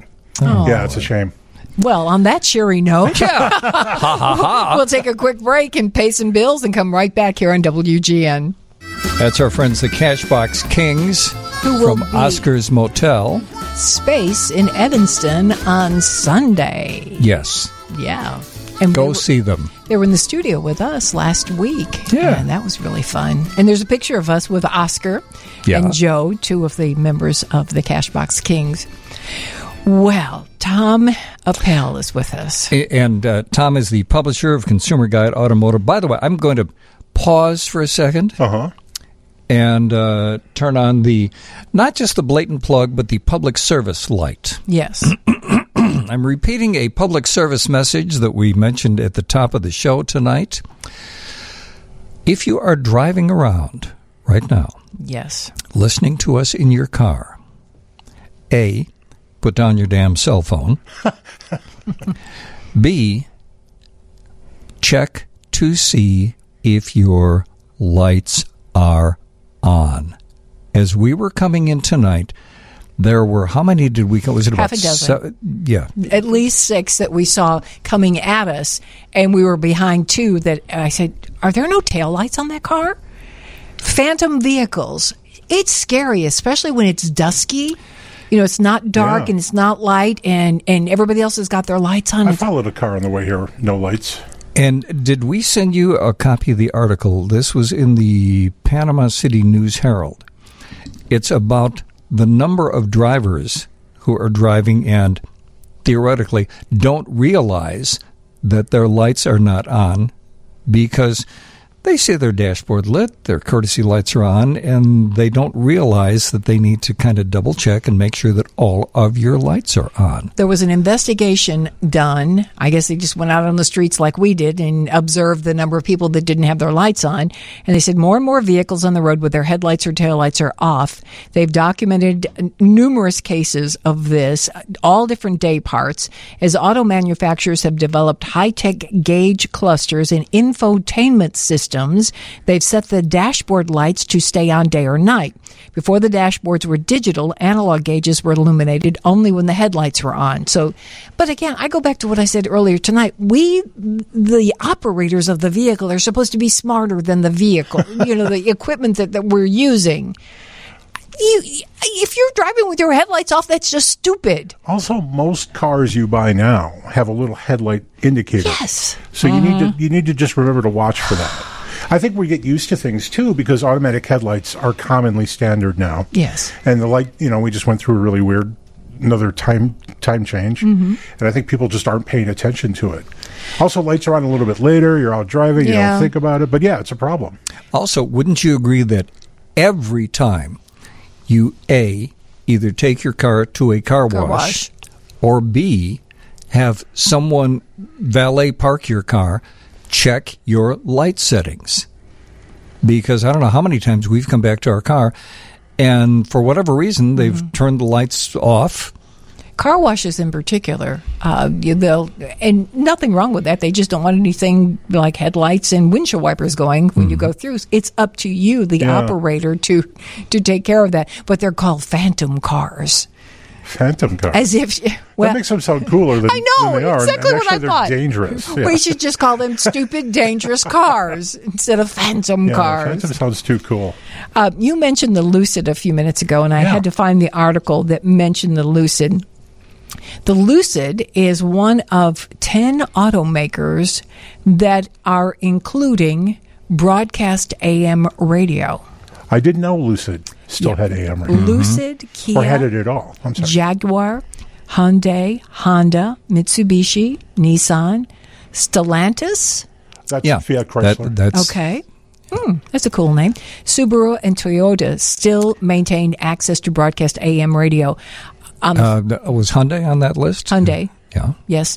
Uh, twenty companies, uh, eight of them have removed broadcast A M radio from their electric vehicles, and that includes your Mazda, Polestar, Rivian, Tesla, Volkswagen, and Volvo. Ford seems hell-bent on getting rid of broadcast A M radio. Mercedes and Audi and the Volkswagen group, yeah, they, they've yeah. given up too. And didn't you have a story about Mustang, uh, Ford Mustang? For Would- some reason, the next-gen Ford Mustang will not have A M radio. And Senator Edward Markey out of Massachusetts uh, just released his reaction to that. And I, I thought this was pretty interesting. He said that the companies that have eliminated A M broadcast radio are undermining the Federal Emergency Management Agency system. Absolutely for delivering right. critical public safety information to the public. And obviously we have a horse in this race, but... he's right. In emergency situations, you need your local A M radio source. When all the digital stuff, when the satellites and everything else go down, your A M radio will give you local emergency information. I think the best example of that was the Boston bombing. Yes. You remember the marathon, Boston Marathon, yeah, the bombing? Yeah. They shut down all cell service because they were concerned that a cell phone could activate a, an explosive. Right. Without cell service, people had to go to their old-fashioned radios to get information about the fact that their neighborhood was under lockdown. No one was to leave their houses, that police were all over the place looking for these people that they thought had set the bombs. Uh, you couldn't pick up your cell phone and stream anything. You couldn't call anyone. I mean... So this is why we have emergency wind-up A M radios. Yes, right. Ser- seriously. Yeah. Even solar radios, so that you can always keep them charged if your batteries die on you. But you're right, Steve. And, we, and we, who is that? Senator Markey? Markey, Edward Let, Markey. Let's see if we can get him on. Yeah, I think it'd be a great idea. I just think it's falling on de- deaf ears because more and more manufacturers are saying, oh, well, you know, we cost. What does it cost? five dollars for a chip? It, it isn't the cost of the A M radio. It is it is the cost of preventing the electric motor in an E V from interfering is with the A M right? radio. Yeah. See, like you would think wipers or power windows or something yeah. would do that, but yeah. those are old twelve-volt system, and there's not a lot of voltage, and it, even if they interrupt, you only use them temporarily. But an electric motor is, is usually powered by a four hundred or eight hundred-volt battery. It's a huge amount of energy, oh, and they need to be shielded. And we might remember that back in the fifties and sixties, we used to buy resistor spark plugs. Mm-hmm. So that they wouldn't interfere with the A M radio. Yep. It's the same kind of thing, and the shielding costs some money. And the problem is that in Europe, they don't use A M radio. That's right. They're all F M radio, so they're not really worried about it anyway. So if you ever owned a European vehicle, especially like a Volvo from ten years ago, the A M radio reception stinks because they don't care. Mm-hmm. And wasn't so, it just within the past year that I think England in particular said, that's it, no that's more it, yeah. A M radio broadcasts? Yeah. yeah, it's it's largely gone, and it's or it's used for special purpose, but the way the markets work there, they're close together. They can get away with F M, mm-hmm. so they do. Oh, boy. Again. I'm depressed. As you said, Steve, we have a horse in this race. Yeah, but, but, but, but I, beyond the, that, yeah. I I always want to have an A M radio yeah. available to me in an emergency situation. And that includes like an old-fashioned transistor in your home. Oh, yeah. So in the event that your computer is no longer working, because as my very best friend in Santa Rosa, California said, when wildfires were all around her, the only way she could find out what was going on was to go to her garage and get the radio she grew up listening to the Cubs on and then she could find out what was happening out of San Francisco. Someone pointed out, and I think it was a response to one of your Facebook pages or posts, that local traffic, if, if there's construction or something, there is a frequency that broadcasts. Oh, yeah. That, that, that's quite too. common. And I forgot yeah. what that frequency is. It's like one extreme end of the dial. Well, I think it depends other. on the the market you're in, but it's like a, down the far end of the dial, yeah. like sixteen yeah. or seventeen something. We have to take a break. Tom Appel is with us in the studio. We got some texts we're going to sneak in at uh, nine eight one, seven two zero zero, area code three one two, as well as calls. If you want to snake in here and uh, snake in here and talk about cars with us, please do so on W G N. That's Buddy Guy and Mustang Sally. Buddy, who is currently in Australia oh. doing, I believe it's called his... Damn right, it's my final blues tour in Australia. He's doing that with our friend Tom Hambridge, who uh-huh. produced Buddy's most recent Grammy Award-winning albums. We got to get Buddy, when he gets back yeah. here, we got to get him back in the studio. He makes me laugh because, you know, he can do that for the next ten years for all I care. Yeah. Because he, he's just continued yeah. to make good music.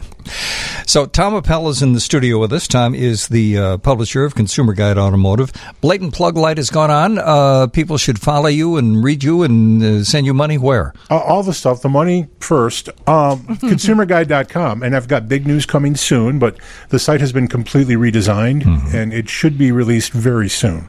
But the new site is much easier to use, better looking, faster. Everything about it is cool. But, but if people really want to make me super happy, listen to the podcast. That's the Car mm-hmm. Stuff podcast. Mm-hmm. On which you guys graciously appeared a few weeks ago. That That's always fun. fun to do that. It yeah, was a lot you. of fun, yeah. And, and they can find the podcast at? Uh, you can go to consumer guide dot com and you can stream it right there, or just go anywhere you download podcasts. Mm-hmm. Anywhere. There, it's everywhere. Okay. Uh, and w- we were talking off the air about one of the strange, fun- there are a lot of strange, funny car stories recently, and one that uh, we have been going back and forth with uh, with Tom, Tesla workers yeah.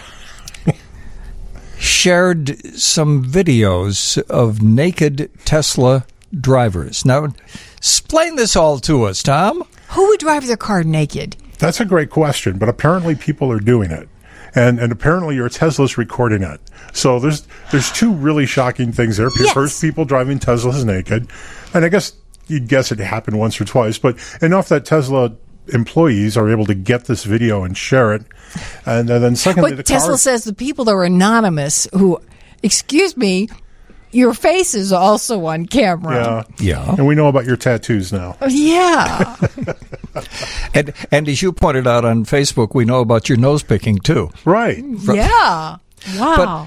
But, uh, so there are enough cameras in Tesla that your every move is being recorded on video when you're driving a Tesla? Is that the deal? Including activity outside of your vehicle. Yeah, the interior camera comes as a result of, of semi-autonomous driving, right? If the, if the autonomous oh. system is working correctly, it knows whether or not you're paying attention.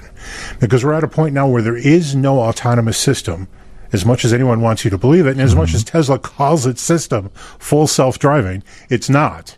You still have to pay attention to the road, but you can take your hands off the wheel for extended periods of time. Mm-hmm. But the camera is there to make sure you're looking ahead. It actually mm-hmm. finds your eyes, makes sure you're looking ahead, and you're paying attention to the road. If it determines that you're not, the car will beep at you and force you to take control back. So, so is that a part of the system in any car? For example, the, the new car that we recently got, they have a system that kind of monitors, are you paying attention? And if you're not paying attention, it'll it'll beep and uh, jiggle the steering wheel and something. So am I being videoed when I'm when that's happening? Or? See, the question of whether or not you're being videoed is the big question, and whether or not that's actually a camera or if it's just trying to locate your eyes and trying to make sure your hands are on the wheel. Okay. Because a lot of cars have have the system, especially luxury cars, that determine that you're drunk or simply right. just yeah. weaving. But it assumes the worst and wants you to do something, take a break, get a cup mm-hmm. of coffee, pull over and sleep for a right. while, whatever. So that system may or may not include a camera. How do you, the driver, the owner, find out what system you have? Well, if you buy a Tesla, I think you know yeah, that you're going to have cameras all the way around yeah. you. And if you have any car that has some form of autonomous driving, Ford Super Cruise, I'm sorry, General Motors Super Cruise, Ford Blue Cruise, yeah. those systems, they have interior cameras. And I think if you drive naked in a Tesla, you want someone to see you. Yeah, the, for help you, you're kind attention. of you're not running out for a gallon of milk. You are going, ooh, this is fun. Maybe someone is watching. I have a response me. to that, but I'm no, don't, not, not don't. going to. And I have, they have leather seats. Oh my gosh, why, why? Speaking as a woman with leather sofas, no, it's not good. Sans clothes. There's there's hygiene issues. This is true. But apparently they had enough video that there was a very active Tesla employee private group where they would share. Boy, don't you know, they must be fun, that gang. Wow. Um, but they also found, uh, they, they saw a couple of crash videos mm. that had not been reported. And there was even a case of a child who was riding a bicycle being hit by a car, oh, no. and that was not reported.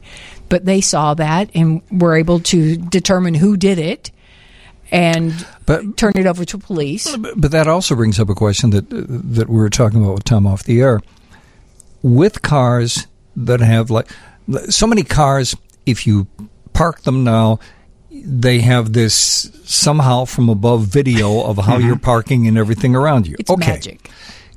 If you are in an accident, will that accident be recorded? Does it depend on the kind of system you have, the car you have? How do you find that out? Probably not yet in most cars. The Tesla system, the interesting thing about all Teslas is that most of the cameras are there already for systems like full self-driving and, and what they call uh, autopilot. They're, they're built into the car, so they have those, and they're working. And then if you want to use the system, you have to pay them another twelve grand or something crazy. Wow. It's it's it's optional, and it's just free money for Tesla because the equipment is there. There, yeah. Other cars, like the, the, the three sixty surround view mm-hmm. that, you, that you guys are talking about, that's sort of fake and, and composite. The cameras uh, lend, the cameras themselves are in the fenders and in the rear view, the outside rear view mirrors. And so is that, that why is, it can see you when you're in your garage? Because that's always baffled me when you look at the yeah, screen. Yeah, we pull into our garage, and we're inside our garage. And, we and can if, still I, see if our I've car. got it in reverse, it's still showing. Yeah, it's crazy stuff. How it does that, but that's that's sort of cobbled together from different views. Yeah. But there's, there is no camera up and above you. But you, you think you it sure? is. And, and like yes. I'm a guy that drives through drive-thrus all the time. Uh-huh. I'm always super impressed by how it just looks like there's, there's like some sort of yes. drone on top of me. Yeah, so my, well, my guardian angel drone. I did actually get out and look around. I'm like, okay, where are you getting this information? A very controversial thing that I uh, stumbled onto online this week. Apparently, Lincoln has announced that, contrary to what had been reported, there will in fact be a twenty twenty-four Lincoln Nautilus. Yeah, they kind of dropped that on us, yep. And it will not be produced as they have been. Uh, in in this continent, it's going to be built in China. So that's a whole new wrinkle. And and what is the why is Lincoln Ford doing this? Uh, that that particular factory where they build the Nautilus and where they build the uh, the Ford um, Edge. Mm-hmm. No, not Edge. Yes, the Ford Edge. That that particular factory is destined to do other things soon. Mm-hmm. So I think Lincoln just wants a car in that space. Ford probably doesn't need it as much because it's got a lot more product in the showroom. Mm-hmm. So bringing it in from China makes sense. Lincoln builds cars there. And one of the crazy things about cars built in China by American companies, they tend to be of higher quality than the ones built here. What? Yeah, it's, it's a crazy thing, but but... Uh, Cadillac imported a few C T sixes for a little while. Those are just the plug-in hybrids. But the uh, the Buick, um, I'm forgetting the name now, but there's a, a compact Buick that is imported from China. Uh-huh. Um, and it's just something they need, and they wanted it to be a little bit bigger than the other compact cars that G M builds in the U S, so they import that one from China. Um, beautiful car, and it works just fine. There's not a lot of stuff coming in from China yet. It doesn't mm-hmm. work too well. The tariffs are high. Uh, yeah. A couple of Volvos. And um, there's a lot. There's a lot of anti-China feeling. Uh, they're, right. I mean, the, the group I was looking in was a very pro-Lincoln group with people saying, "No, I will not be buy a Chinese-produced Lincoln vehicle." Yeah, there are people doing that, and I don't know that you make much of a political statement, especially by a car sold by an American brand, because mm-hmm. the American brand owns the company in China anyway. Right. So hmm. we're going to take a quick break and come back with Tom Appel here on W G N. Steve King and Johnny Putman at W G N Radio. And okay, I have to issue an apology because I, I probably caused several people to get some tickets, because that's one of those songs that anytime you play it, yeah. I, I don't know how this happens, but anytime you play Pink Cadillac by Bruce Springsteen and you're driving, it automatically increases the numbers on your speedometer. I don't know how that happens, but there is some correlation there. It's a digital thing. I don't understand the technology. And we've had police officers tell us they won't buy that. Oh. They know the song and they don't buy that. Well, I tried. A listener from eight four seven area code said that their Crossfire was built in Belgium. The Crossfire was a version of the Mercedes-Benz S L K. It was a little sports car. That was an interesting car. It was an interesting car. And what, for about two years? It didn't last long. Uh, they're probably quite collectible now. But I don't remember where that was developed. Uh, Belgium might make sense. It would have been contract produced. They mm-hmm. would have mm. not enough volume to justify... You know, one of the company's big factories. Hmm. That that was one of the many times when Chrysler was scrambling to try and come up with cool stuff and going for everything in the parts bin they could find. Yeah, and, and that was one of the weird cast-offs of the of the Fiat. I'm sorry, the uh, Daimler Chrysler era. Yeah, very weird. Uh, let's jump to some phone calls. Sure. Uh, nine eight one, seven two zero zero, area code three one two, and we jump to uh, Jim. Jane. Hi, Jim. Where are you calling from? Calling from Chicago. I'm so glad the band is all back together on Saturday night. Well, thank you. Thank you, Jim. What can we yeah. do for you? Hey, Tom, Jim Smith here, one of your Facebook friends. Well, how are you, sir? I'm doing fine. Listen, I, my wife was going down the street with me the other day, and we're looking around, and she says, look at all these cars. They're all going to a funeral. Oh. I says, what are you talking about? She says, look at these morbid black and gray vehicles. Yep. Everybody is driving morbid-colored cars. And when is color ever coming back outside of uh, a niche car like, uh, you know, a Kia Soul or a Camaro or a, you know, Hellcat? Well, Jim, there's an interesting story here, and you probably know it better than most because you used to sell cars, if I recall right. Yeah, yeah back in uh, when... Yeah, so, years so ago. One of the things about that is that dealers increasingly order product that they can turn quickly. So one of the nice things for dealers about white, black, and gray is though people don't really love it, they don't respond poorly to it. Right. So it's really good inventory product. If you want a car that's a particular color, you have to order it, and Americans really aren't that patient. However, because of what's happened with the supply chain shortage and the shortage of microchips, is that people are increasingly ordering cars because dealers don't carry inventory or as much inventory, so we might start to see color. Mm-hmm. As long as you're going to place an order, you might mm-hmm. as well pick a color you really want.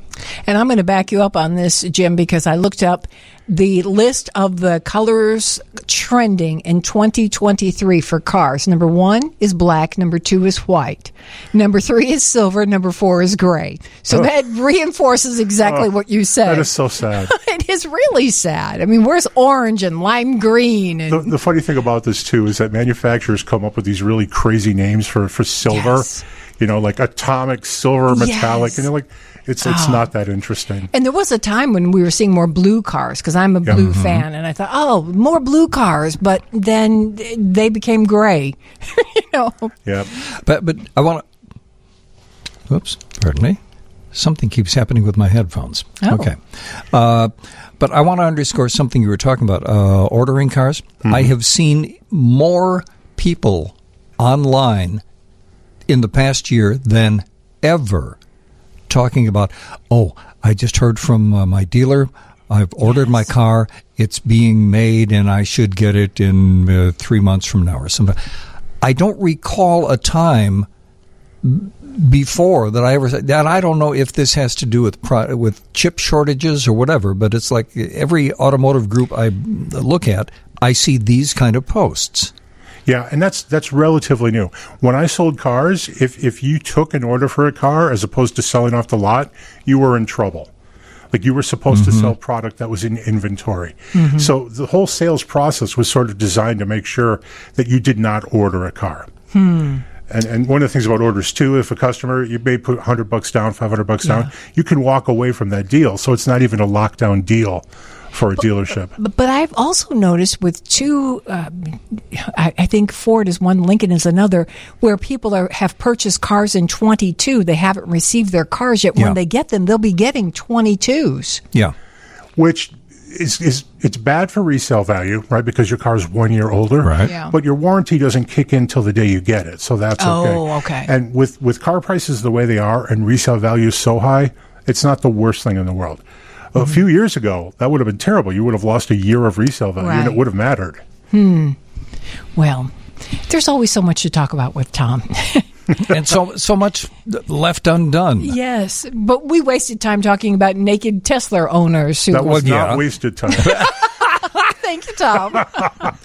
And you will have pictures on the Consumer Guide blog? Uh, uh, yeah. We, yeah that'll we've drive got all tra- the Tesla pics. That'll drive traffic for sure. Well, do follow Tom and check out his podcast, too, because they're wonderful podcasts. And uh, follow you on Twitter at? Oh, I'm Car Guy Tom. Car underscore guy underscore Tom on Twitter. And website? Consumer Guide dot com. Okay. okay. Thank you, Tom. And uh, also check out the podcast, which, as they say in the business, drops every... Every Tuesday morning super early. Okay. okay. Yeah. Come by anytime, Tom. Well, thank you. Thank you so much. More coming up. Stay with us at W G N Radio. News Nation, America's fastest growing cable news network, is now all news, twenty-four hours, Monday through Friday. If you want your news without partisan agendas, without the shouting, and you just want the facts, tune in to see why News Nation is truly news for all America. To find News Nation on your screen, go to newsnation dot newsnationnow dot com slash join us. As we introduce you to our next guest, he is, um, well, he has a really interesting story. He is Matthew C. Hoffman, and um, Matthew works at the Park Ridge Library, but he's also incredibly active with the Pickwick Theater. And if you're a local person, you know over the past year there's been a lot of hand-wringing about the Pickwick Theater. That, oh, boy, has there been. Gorgeous Art Deco movie palace, what was going to happen to it, right there on Park Ridge. It looked like in January it was closed, it was up for sale. And then the big question was, are we going to be able to see classic films at the Pickwick Theater? If it's closed, is it going to be torn down? What's happening to it? Well, some good news happened last week, and that's why Matthew Hoffman is staying up late tonight to talk with us on the radio about some of the things um, that have been going on there. And again, we're talking about the Pickwick Theater in Park Ridge, Illinois. And let's say good morning to Matthew Hoffman. Hey, Matthew. Hey, Matthew. Good morning, Steve and Johnny. I just want to say thank you so much for having me on. I mean, you two are Chicago radio legends, so it's it's really a thrill for me to, to be on your show for the first time. Yeah, it is the first time. I can't believe this, because how, how many years have you been doing the classic films at, at the Pickwick Theater? Well, we're on our ninth season. We started actually in two thousand thirteen. Mm-hmm. Um I, I used to run the LaSalle Bank Theater over by Six Corners in Chicago back yeah. in the, the late nineties, early two thousands. Um, but the Pickwick Theater gig, that didn't come about until two thousand thirteen. Mm-hmm. So now, um, mm-hmm. the, the Pickwick Theater, they decided that there was an audience for classic films. And was it your idea then to choose the particular films that would be aired, uh, that would be shown to the public on a, a monthly basis? How did that work? Well, it started, um, I was doing a classic film program. I still am for the Park Ridge Public Library. I do mm-hmm. a spring film series, and that actually started in two thousand nine. The library was aware of my previous affiliation with the LaSalle Bank Theater, so they asked me to do a spring film festival, which I continue to do. And it became so successful that uh, the Pickwick Theater owner, Um, the Pickwick Theater across the street, got wind of our success, and around two thousand thirteen, early that year, he asked me if I'd like to do a monthly program. And what was so wonderful about it is that I had pretty much the freedom to pick, you know, whatever films I, I wanted to show. And back in September of two thousand thirteen, we almost opened with the fiftieth anniversary of From Russia with Love, but I decided I wanted to do something a little bit more family-oriented, mm-hmm. and we went with twenty thousand Leagues Under the Sea. So mm-hmm. ten years later, now I have the opportunity to show From Russia with Love for the sixtieth anniversary. So that kind of worked out. That's great. And that's going to be May. That's going to be your May classic film, May seventeenth, right? That's going to be May seventeenth. We're going to be showing it at one o'clock and seven thirty, and we're going to have a special guest that night. Uh, James Bond author Raymond Benson is going to be there. Um, James Bond fans know Raymond as uh, the uh, the first American author of the James Bond series uh, from about nineteen ninety-six to two thousand two. Mm-hmm. He wrote six James Bond novels. He's also famous for the James Bond Bedside Companion, which hmm. he wrote. But many of our James Bond events, actually all but the first one, uh, Raymond was there as our guest to introduce the film. And just to have his expertise there, it, it's always a thrill, and we always get a lot of fans anxious to meet Raymond mm-hmm. in the lobby before the show. So um, it, it's always a lot of fun. We always try and make these events, you know, big, you know, just uh, attention. You know, we, we want to reach out and get as many young people. And, you know, we try and make it as, as fun as possible. Some of the early James Bond shows that we did, we had actual props Mm-hmm. from the films uh, mm-hmm. there in the lobby, because we were working with the Ian Fleming Foundation. So like some of the model airplanes that were actually used in uh, Goldfinger and Thunderball, we had on display in the lobby. So we always try and make these events fun uh, for the community. Wasn't the Bond uh, franchise one of the, if not the first successful film franchise? It was, and it's the, the longest-running, you know, film franchise. Um, you know, just uh, amazing, you know, sixtieth anniversary already for From Russia with Love. And, you know, with these early Bond films that we've been showing recently, Doctor No, last spring, and From Russia with Love, they sort of set the, the template, you know, the, the high standards that mm-hmm. we've come to expect. And, you know, you, you have such wonderful directors behind these films, directors like Terrence Young and, and you know, the wonderful performances from the cast, you know, Sean Connery, that, you know, it, it just set the, the standard, you know, set, set the bar really so high. And, and these films have just reached, you know, so many generations, you know, sure. over the years, and they just keep going. And they, well, hold, we, they hold up um, well, too. Exactly. And exactly. You talk about all, all the generations. I would assume that it it skews to primarily an older demographic, or are there much younger viewers who are interested in, in the Bond franchise?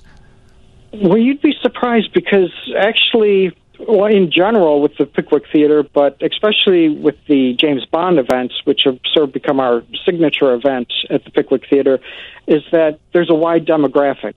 Um, that that might be surprising, but, you know, so many of these events that I do, you see young people coming, parents bringing their kids, because a lot of these parents, like me, remember watching these films on television when they were broadcast on network television. And that's how I first discovered James mm-hmm. Bond films. So to have the opportunity to actually present them the way they were meant to be seen on a big screen, I mean, it just it's really thrilling, and it just makes it so rewarding. Um, you know, and uh, as you pointed out, the, uh, these films hold up, you know, so well, because they're yeah. just so well made.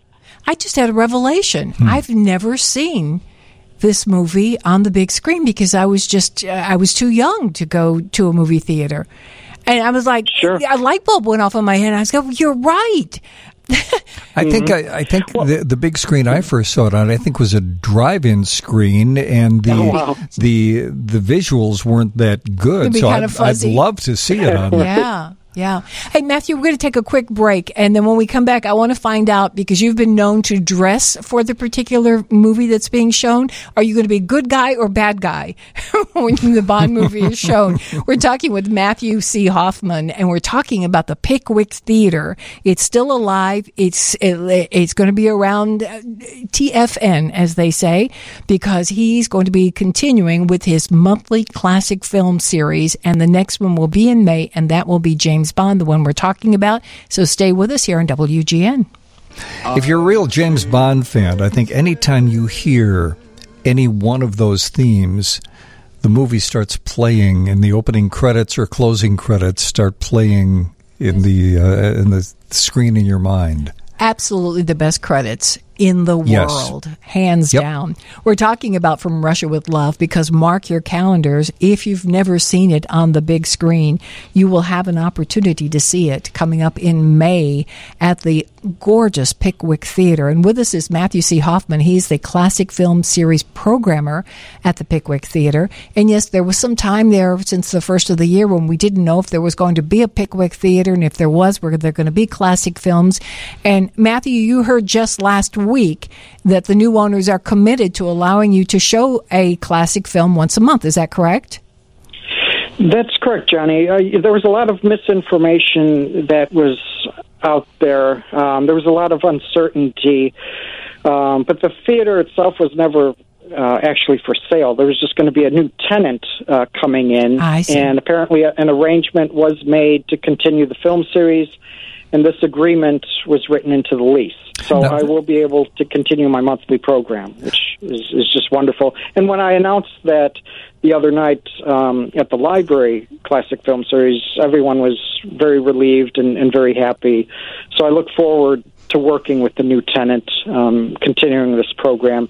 And uh, just to follow up uh, something that you brought up, Johnny, um, I'm always the good guy. I always try and dress up in character, which is a lot of fun. And that, that's, uh, you know, it's wonderful to see some of the patrons who come to the events yes. dress up as well, especially uh, our first show of the current season was Rio Bravo. So, of course, I could pull out my John Wayne costume or... Um, Sometimes it's a challenge, like when you do Lawrence of Arabia, but uh, it's always fun to do. That's great. Well, one of the the questions I have, and I, and I don't know if you have the answer to this, uh, are they going to be keeping the big screen, or what do we know about that? Well, my understanding is that the big screen most likely will be coming down at some point. Um, the, the big screen is the mega screen that the uh, theater installed back in two thousand eighteen. Now, behind the mega screen is the stage. So they're looking, uh, my understanding is that uh, they're looking to do live performance as well as showing movies. And once they take the mega screen down, there's a stage there. And there's also the old screen, which mm-hmm. we use, which is, is quite large um, in itself, but just the mega screen was a little bit bigger. So by May seventeenth, it could be down, but if its mega screen is still up, then it's just going to be a bonus for mm-hmm. those coming to see From Russia with Love, because From Russia with Love, especially with its cinematography, it was shot in Istanbul. It's just a gorgeous film to see in a theater, whether it's, you know, the old screen or the mega screen. It's it's just a, a film that you really need to come out to see in, in a movie theater. Well, what kind of hoops do you have to jump through to make sure you have the best quality print possible when you're showing these films? Well, we have a booker who works directly with the studio, and most of, well, pretty much all the films that we show, we try and get the latest restoration. A lot of the films we show are like four K, D C P. You know, most of the films released nowadays are all released in digital packages, so mm-hmm. we don't work actual with film prints anymore. I think the last film that I presented that was actually on film, it was a thirty-five millimeter print of the Harold Lloyd silent film Speedy, oh, wow. which I presented with the Silent Film Society of Chicago, uh, which is run by Jay Warren, who's my house organist at the Pickwick Theater. He mm. always provides the pre-show music from seven to seven thirty on the Mighty Wurlitzer. But, uh, yeah, it's it's been a number of years since we've shown anything actual on film, but The, the what we do show is uh, gorgeous restorations, and it's it's it's really looks spectacular, especially with the the Bond films. You know, mm-hmm. to see it, um, you know, on, on that big screen, it, it's really uh, quite an experience. Well, you just answered a question. One of our Facebook posters wanted to know about the the future of the Mighty Wurlitzer. So the the organ continues to be a part of the presentation, and that is really cool. Yeah, well, the organ needs some work. I mean, it goes back to nineteen twenty-eight, you know, when yeah. the theater was first built.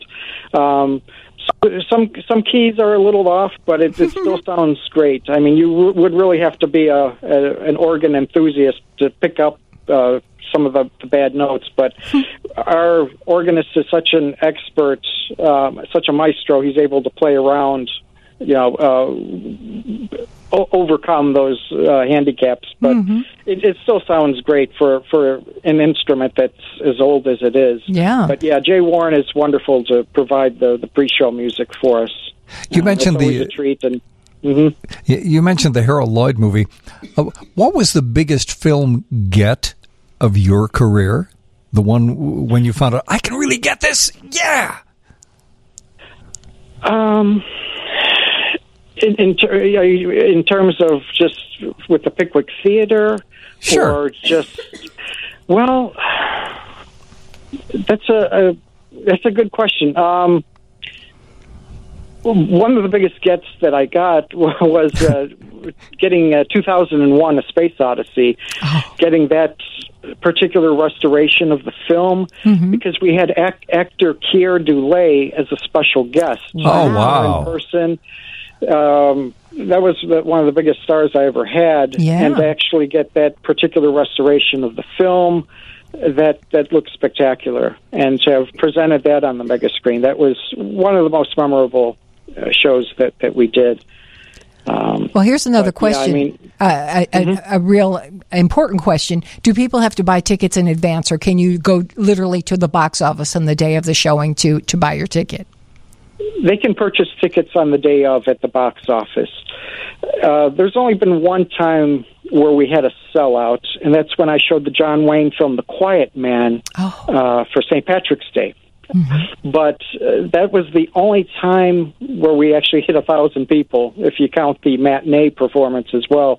But no, there there shouldn't be any problem getting tickets the day of at the box office. Um, you can get tickets in advance. You could go to the Pickwick Theater website, pickwick theater dot com, and I'll also be posting a link on my own website, which is w w w dot park ridge classic film dot com. Mm-hmm. And are you going to be announcing a future shows coming up, or are you just going to do it like the month before so that you know for a fact that you've got this in the can, literally? Well, we do have the June film in the can, and typically we always announce the next film um, during the current show. Mm-hmm. But since I'm so excited to be on your show, I thought I'd give you the inside scoop. Good. That, cool. Uh, on June fourteenth, we're going to end our current ninth season with a, a summer movie. We're going to be showing uh, Jaws from nineteen seventy-five, oh. which is a film I've always wanted to present. Yes. How oh, my cool. gosh. We were just talking about that over Easter dinner. In fact, in fact, maybe you can answer a trivia question. Because I have a recollection, mm-hmm. and, and, and maybe someone will fill us in on this. I, I saw it downtown at the State and Lake. When I saw it on opening night, every oh, wow. time the shark would bite someone, the whole theater would be bathed in red lights. It was oh, wow. um, it was it, terrifying. Yeah. I don't know if we can provide the red light, but I'm sure audiences will get a thrill of it. But so, do you um, do you remember if if that, because I know there was for a time in William Castle uh, with Tingler and stuff like that, there were films that would be released and there would be some special effect yeah. that would go along with the film. And I think with Jaws, I think it was only at specific theaters, and I think it was only at the downtown theater. Yeah, I'm so happy I got it's, to it's see it. Possible. I'm, I'm I'm sure a listener would know for sure. But, yeah, that certainly sounds like a William Castle-type yes. gimmick, for sure. But you can dress easily for that because you wear swim trunks and a, and a beach towel. Yeah, right. And you're ready, right? That would be easy, sure. Well, Matthew, unless a, I decide to come as Bruce the Shark. Well, yes. We'll see. It is a pleasure to talk to you, and we're so happy that you get to continue at the Pickwick Theater. And again, coming up in May, it's going to be James Bond from Russia with Love, the sixtieth anniversary of it. And everybody can follow you at, you want them to go to Pickwick Theater Classic? Well, uh, probably the most Uh, detailed description of what I'll be doing will be at uh, park ridge classic film dot com. Got it. Okay. Um, yeah, I'll have the link for advance tickets as well as uh, a, more of a description of, of what we're going to be showing. Awesome. And, and we'll put that link on our Facebook page and our blog. And uh, you've got our contact information. Uh, use it. We, we love what you're doing. Oh, that would be wonderful. I, I really appreciate it. Thank you, Matthew. Have fun. Okay. Thank you, Steve and Johnny. Bye-bye now. More coming up. Stay with us at W G N. I enjoyed oh, your so good. air guitar along with oh, him. Yeah, got to play air guitar to that. It's just oh, such a strong man. groove. And we wanted to, to play that for a number of reasons. One, Mellencamp at the Chicago Theater night this weekend. Three. Yeah, Thursday, Friday, Saturday night. Uh, if you were at the concert and you're still buzzed from the concert experience at the Chicago Theater, give us a call. We'd love to hear from you. Give us a review at three one two, nine eight one, seven two zero zero. And, and I'm kind of curious, if you went to the Mellencamp concert, did he start the concert in the same way that he started the concert in San Francisco? Uh, and this has been slightly edited for broadcast, but uh, here's what John said when he started that concert. Now, I'm going to make a short public address announcement. If you're in this next section, if you're one of these that has to scream and yell and draw attention to yourself, would you go out in the hallway and do it? I don't like it. I don't like when people do that, and some of these people paid money to your music, and they want to hear your mouth anyway. Well, because they have places called bars you can go to, and you can scream and yell all you want in a bar, and they even have another place where you can go sing songs, and that's called church. Go ahead and do it. That's the end of my public service announcement. So that was the uh, public service announcement that John Mellencamp gave at the beginning of his San Francisco concert, and I'm hearing rumors that he did something similar in Chicago. Yes, uh, Thursday night in Chicago. Now, in print, it seems a little more serious than what we heard there. You know, the crowd thought he was kind of being silly, and you heard them laughing. Well, I think he's serious as oh, a heart attack. He is, no pun intended. The yeah. man's had a few. Um, he said, uh, if you're going to yell during the quiet songs, you might as well leave. And perhaps his most affirmative warning is, or was, this is not a concert, it's a performance. And there wasn't a whole lot of laughing. Yeah, I'm I'm sorry. Uh, yeah. What the? And I'm a Mellencamp fan, but do I think that he has turned into a curmudgeon? Hell yes. Having said that, do I disagree with what we just heard him saying? No, no. I think he's, he's pretty yeah. right on with that. There are places you go and you yeah. know that you're going to be rude to the entertainment because everybody talks and laughs and scratches and the entertainment just continues doing their thing, trying to get your attention. But that's not what he wanted to happen. But from what I'm reading from Thursday night, it was a little harsher than that. You know, leave now if you think you're going to yell. Well, and... And I'll go back to, we've talked about this before, one of the worst concert experiences I can ever recall having was at the Chicago Theater yep. with someone that I really, really, really wanted to see and enjoy, John Fogerty, Chicago Theater. Mm-hmm. He did a great concert, which we saw half of because of the idiots that were being overserved during the concert and standing up and yelling and dancing, and we couldn't see much of the concert. And and a uh, fight broke out a yeah. couple rows in front of us because the dad wanted people to sit down, and those people didn't want to sit down, and he was there with his little boy, and that got real ugly because then when staff came in, and we talked about it that night because we walked over from the Chicago Theater to the radio station right after the show, and mm-hmm. we were so disappointed. We'd paid good money. We were not yep. given those tickets for no. free. Um, Mellencamp is on his seventy-five um, the seventy-five date tour, mm-hmm. which is a big deal. I mean, it's a huge thing. Do you know who the the, the, the corporate sponsor is for his tour? Mm, I'm trying to think of who would be. Are you ready? Turner Classic Movies. Really? Yes. And I don't. I can't think of another I concert that they've signed on to. So what, and again, anybody who's there, you want to text us, you want to call us, three one two, nine eight one, seven two zero zero. Apparently, there is a lot of film footage with his voiceover before the concert starts. Hmm. So now I've got you got my attention. I'm thinking, oh, yeah. okay, so now that's why it's a performance more than just a concert, even though he did his whole songbook yeah. and even had some new music that he did. And it was all, I mean, his band was real tight. Mm-hmm. Um, unlike a listener who said they saw him out, I think it was at the Rosemont years ago, when he forgot the words to the song and the audience had to fill in the words for him, you know. It, it, I am very forgiving of artists forgetting words to their songs, particularly if they have a, a big catalog.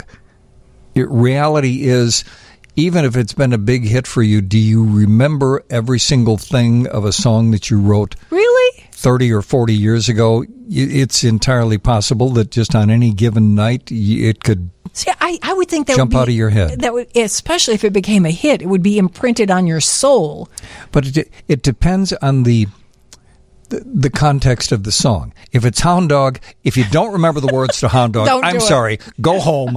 I don't want to. yeah. But but if it's something like um, uh, uh, W O L D or, or, or one of the Harry Chapin songs, those are pretty... Yeah, I, I agree. But if you are Harry Chapin and you wrote that, a lot of blood, sweat, and tears went into that. I yeah, can't a lot of blood, you, sweat, and tears. But the, I can't that, imagine you'd ever forget that, a word. There could just be a night when, for whatever reason. It, See, I was more forgiving of a like a Frank Sinatra uh, it, because right. he had a large catalog and it wasn't all stuff that he wrote. I'm thinking if you wrote the song, you better not forget the song because you wrote it. I mean, you you spent. Uh. I'm, I've never I'm, written a song, so I don't know. The, the, I, I'm just more forgiving, particularly if it's a much older song. Yeah. Well, but. I thought that was interesting, though. Turner Classic Movies was the or is the sponsor, and I, that's kind of refreshingly different. And um, I, I don't want that to skew old, because even though he's been doing this for like fifty years, mm-hmm. his music still holds up today. Oh, absolutely. And well, I'm sure everybody at that concert was not an aging baby boomer. Well, Mellencamp and more coming up. Stay with us at W G N. Steve King and Johnny Putman at W G N Radio. I'm not going to name any names, but there's a particular couple that I'm aware of that when they were first dating, that was one of their uh, one of their songs. Yeah, I, um, yeah I, I, I don't know what you're talking about. Mm-hmm. Uh, in our newsroom tonight is Miss Jess Raines, and the last time we worked with her, she was on the other side of the glass mm-hmm. producing our show. But I believe t- it was a New Year's Eve show. It right? was a New Year's Eve show, and tonight she is flying solo in the newsroom, right, Jess?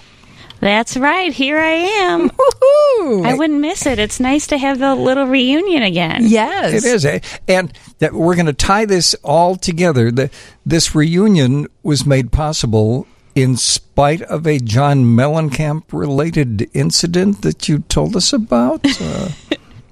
it's, it's. I mean, I got to leave you with some excitement for tonight. So you were supposed to be here at midnight, but en route to the radio station. Right. You had a brush with a Mellencamp fan? I did. Uh A gentleman and his wife were uh, celebrating at the concert, and uh, they got a little bit too excited to go home, and they tapped my bumper, so... Ooh. Mm. Enough that you had to stop and, and take a name? And it hurt so good. Oh! Yeah. That was so perfect. They didn't do any damage, did they? Uh, well, it was. It's dark, so oh. I don't think it's too significant. But um, you did get the, just in case, later today in daylight, you look at it and you go, oh. Yes. Uh, mostly just concerned about transportation for my son. So he... tended to, you know, clip the side of my vehicle where my son's car seat is at. So, oh.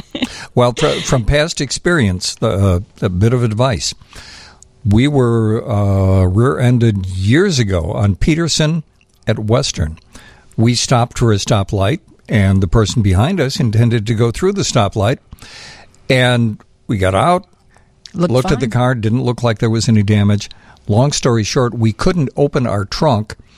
There was, when we took the car to the... Uh, no, we couldn't open our back the, uh, doors. The back door either, because there was structural damage. The that, whole car that was wasn't pushed. Evident just by looking at the car. Yeah. So take it to a mechanic, have them put it up on a lift, and make sure that you don't have any structural damage.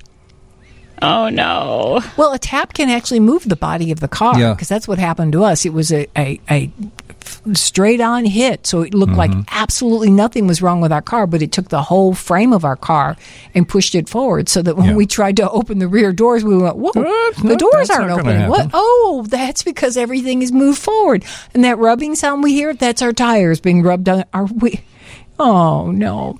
But, again, if they were just good enough to stop, that in itself yeah. is important, that they stopped and you were able to exchange information, but it slowed you down. As you said, you're trying to say, can we pick up the pace? I need to get to work. Come on. Very true, very true. But did you tell them where you were going to work? I did. Uh, they asked for my information, so uh, I have. Did you tell them you were going to talk about them on the air? No, but if they're listening on their drive home, maybe they'll figure it out, right? You told them you were coming to do news? Did you tell them that? Yeah, they're like, where are you headed? I was like, I'm headed into work. I was like, I work at W G N. He's like, oh, I like that station. I'm like, well, you, hopefully you better like it after you just rear-ended me. Well, that's good. And and you were telling us that you were out at the, uh, what, at the uh, the Grammys? I was. Looking like a million bucks? Yeah. Are you kidding me? I lost uh, half of my luggage uh, at O'Hare because my boyfriend decided to overpack. So he uh, was putting some of his uh, guitar gear into my suitcase, and it broke there. So what? But the oh, good no. news is there is a, a silver lining. I got to buy all these cool new outfits downtown L A. Um, and like one of my friends is like a designer out there, makes clothes and stuff. So I got to support his local business and get some cute outfits. So it, yeah. it all worked out. Yeah. And Jess is about a size zero. So she looked fabulous in all these cute outfits that mm-hmm. were like a, a little postage stamp. They looked so good on her. And we're all going, girl, this is a side of you we've never seen before. It was very cool. I bet it was exciting. Was that your first Grammys? I went uh, during COVID, so my second one. Oh, you did? Yeah, it was that, a good time. Was that weird, though? Because I, I think some people didn't come because of COVID. Um, it was different. Uh, there was a lot of pandemic restrictions, but still fun, still a good time celebrating. Yeah, I guess. So what kind of gear did he put in your suitcase that caused your suitcase to bust? Um, well, he was performing at a pre-Grammy event, so he just had, he had to have all the goods, you know, like all of his guitar pedals, you know. Oh, my gosh. Mm. And, and you literally lost your suitcase? Is it possible that they saw what was in there and somebody took that suitcase? Um, maybe. I mean, I didn't really have anything that I really needed. Like, it's all just, everything is always irreplaceable or replaceable, so. Yeah, yeah. Wow, what a great story, though. You got all these cool outfits as a result. Probably outfits that you're saying, where can I wear those again, right? Yeah, uh, probably never. It was a big change of pace from uh, my usual sweatpants and um, like messy ponytail bun when like mm-hmm. Julian and ninety percent of the other people here see me. So it's oh, funny. Well, well, people who have the Zitzen plug connected to their radio, they can see that uh, Jess is wearing her, her fashionable ball gown as she's sitting in the newsroom, and uh, well, she's we- actually wearing her newswoman outfit. She looks very yes. conservative. All yes. business. Tonight, I uh, I really just need to do laundry, but I, I might need to um, Steve. I might need to borrow one of your pins to spice up my outfit to liven it up a little bit. Jess well, is it's going to be doing news all night long, so please be good to her. And uh, we'll let her uh, work on the news for a couple seconds. Uh, we've got a bunch of things coming up. I uh, hope you will stay with us. You can uh, call us or text us three one two, nine eight one, seven two zero zero. Oh, we should mention that. Starting next week and for uh, at least about three weeks after that, yeah. we're going to take you guys on the road. We're heading back down to uh, Panama City Beach, Florida, and we will be broadcasting from the Panhandle of Florida. Had a good time there uh, last time doing that, and uh, we've got some special guests, uh, some, some names you're familiar with and some new people that we will introduce you to. Mm-hmm. And that's all going to start uh, next week. But right now, we will take a break. This is our last hour of our full show, and this is right. going to be the norm through the summer until hockey comes back again in the fall. Like it or not, you're stuck with five hours of us. And boy, what an emotional hockey week last week. Oh, boy. Oh, my gosh. I... I knew all about Jonathan Taves. I understood sure. that he was a, a fabulous player, but I didn't know people would get as emotional as they did about his leaving. I, maybe it's because it came as a big surprise, but the fact that he was uh, that fans were allowed to go out on the ice and mm-hmm. actually paint on the did you see those pictures of yeah. messages that they painted on the ice? Mm-hmm. I don't know that I've ever seen that before. I thought that was really... Did you see Barry Butler? Yes. Well, he's the biggest fan. And did you see the, the, the really nice post that Andy Mazur did? Yes. Oh, and then the Kevin Powell was talking about mm-hmm. him. Even Gabe Salgado, who's off tonight because of a death in his family, uh, he had a wonderful post. He says back in the days pre-COVID that he was covering mm-hmm. the Blackhawks. He said, you never asked this guy a question that he wasn't polite, and he answered the questions, yep. even if it was after a bad game. He wasn't grunting and spitting and angry to be there. He was just always a pleasant human being to be mm-hmm. around. And I thought, well, dang, now I'm really bummed that he's gone. Well, they're nice and, guys. And who knows, obviously we don't know what the specifics were, but I thought it was really interesting that even when the Blackhawks said, okay, this is it, they said, we got to celebrate this guy. Yeah, and they said we're leaving the door open, too, yeah. for something in the future. Um, n- not on the ice, but something in the future. Well, speaking of sports... I know, you're going, Speaking what? of sports. What? You're going the sports route? Uh, we've got a lot to sneak in this hour. Coming up this hour, we're going to By the way, have... was that a an age thing I just did? Yeah. I wonder how many people would remember. Speaking of sports, do, do you remember? No. Okay. Used to be a syndicated thing on A B C Radio. Was it Howard Cosell? Yes. Okay. And that was his daily five-minute Howard Cosell, speaking of sports. I'm sorry, I'm laughing at the way you look when you you speak of sports like that. But speaking of sports, and I know, again, you're saying, what? You've gone what? from hockey to baseball. What do you think of when you, you hear the, oh. the name Steve Bartman? What do you think of? I'll tell you what I think of when I hear the name Steve Bartman. Because we really were at that game. We were at that game when Bartman became a household name.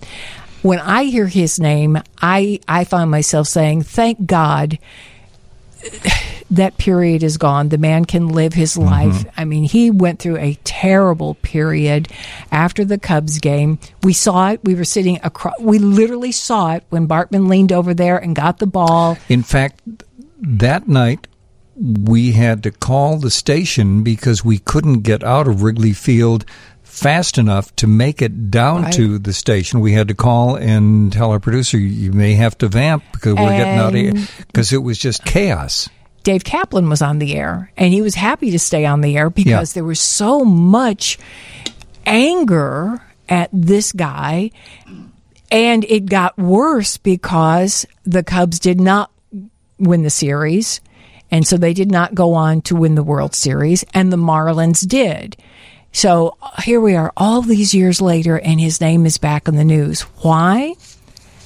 Because the Marlins have announced when the Cubs come to town at the end of April, they're going to have a Steve Bartman weekend.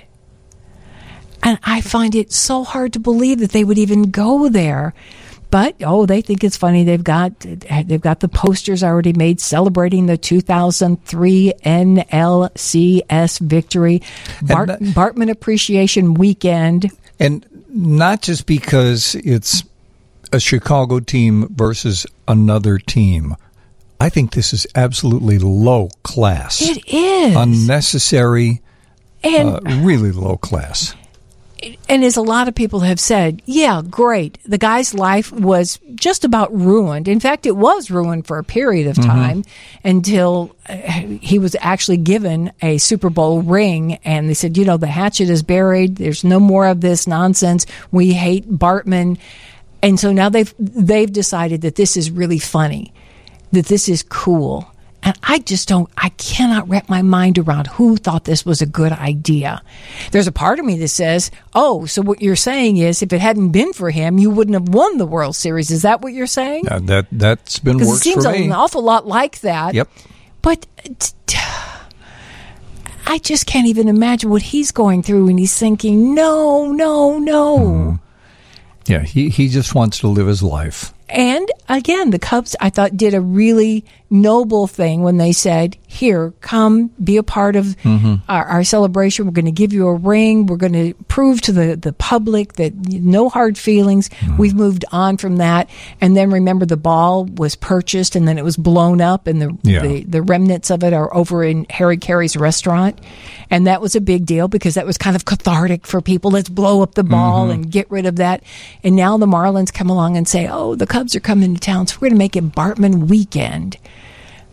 Uh, I hope no Cub fans go to that game. Yeah. They... or the series of it's a whole weekend. Oh, what are they going to do? Or they... And we're, as we mentioned, we're heading down to Florida. We'll be doing the, our next uh, few shows. Uh, we're taking you on the road with us.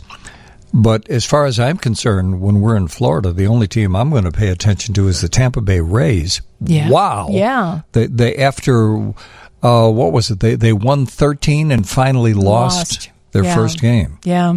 Uh, some of the, the um, Twitter reactions to the Mar- on the Marlins page is just tacky, classless. Yep. Um, maybe they should appreciate him by giving him a portion of the ticket sales.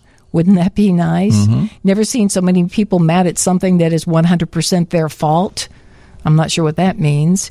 Uh, again, these are just responses. So you're admitting he, you'd have lost without his interference? Is that what you're saying, mm-hmm. Marlins? Clearly, that's what's happening, or you'd be honor, or you'd be honoring that team. Quite the flex, and then a bunch of laughing yeah. emoticons. Well, if you hadn't heard about it, it's legit. It really is. And there is, a, we're going to take a break, but then there's another baseball thing. Yes. That we want to jump into. And uh, you can text us or give us a call, three one two, nine eight one, seven two zero zero on W G N. Oh, my gosh. We're talking about the Bartman Appreciation Weekend at the Marlins game coming up in late April. And just... Then the the other baseball well, story. Just that, a, a couple of, okay. of, of comments on this. Uh, even as a Cubs fan, I encourage all Marlins to uh, all Marlins fans to celebrate and enjoy everything about that victory and what truly was an epic seven game series. But mm-hmm. this is not the way to do it. Yep. All in capital letters. Yep. Uh, this is just disgusting. Leave the guy alone. And how about this one? I think he has a legal leg to stand on. I would sue them. Or using oh, his interesting. Name. Yeah. Interesting. Yeah. And, uh, oh, a couple of other people suggested that maybe it would be wise of him to, but maybe he doesn't want the publicity. And th- th- that's to, my guess. Yeah, he just wants it to go away. And they would probably get into something saying, oh, why didn't he copyright his name? If he doesn't have his name copyrighted, then we can use it. Uh, two six nine area code said, it's Florida, the home of bullies.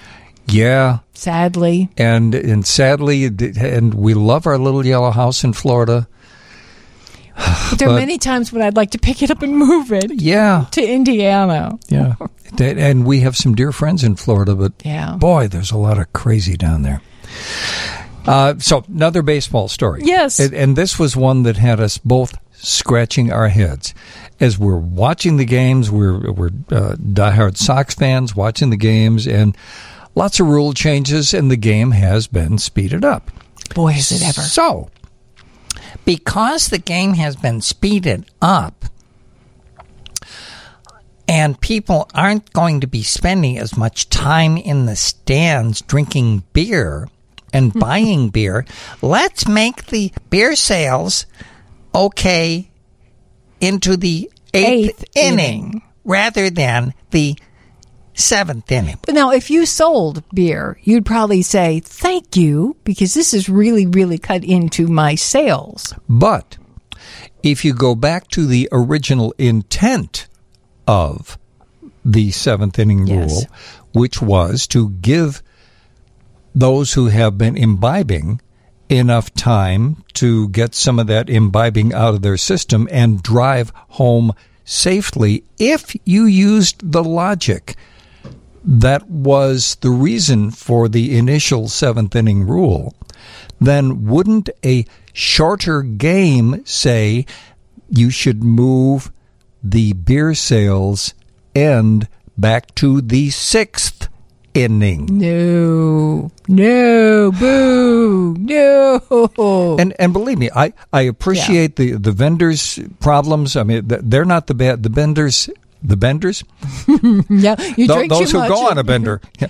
The, the vendors are not the problem. It's the idiots that are trying to get as much money out of the shortest period of time possible in a baseball park, and because of that, they're saying, "Oh, well, we shortened it up, so we got to let them drink longer." And who cares if they're drunk on their drive home? Not every team's going to do that. No. Uh, we've not heard that that's going to happen in Chicago. Hopefully, it um, won't. Arizona Diamondbacks said yes, they're going to extend it into the eighth.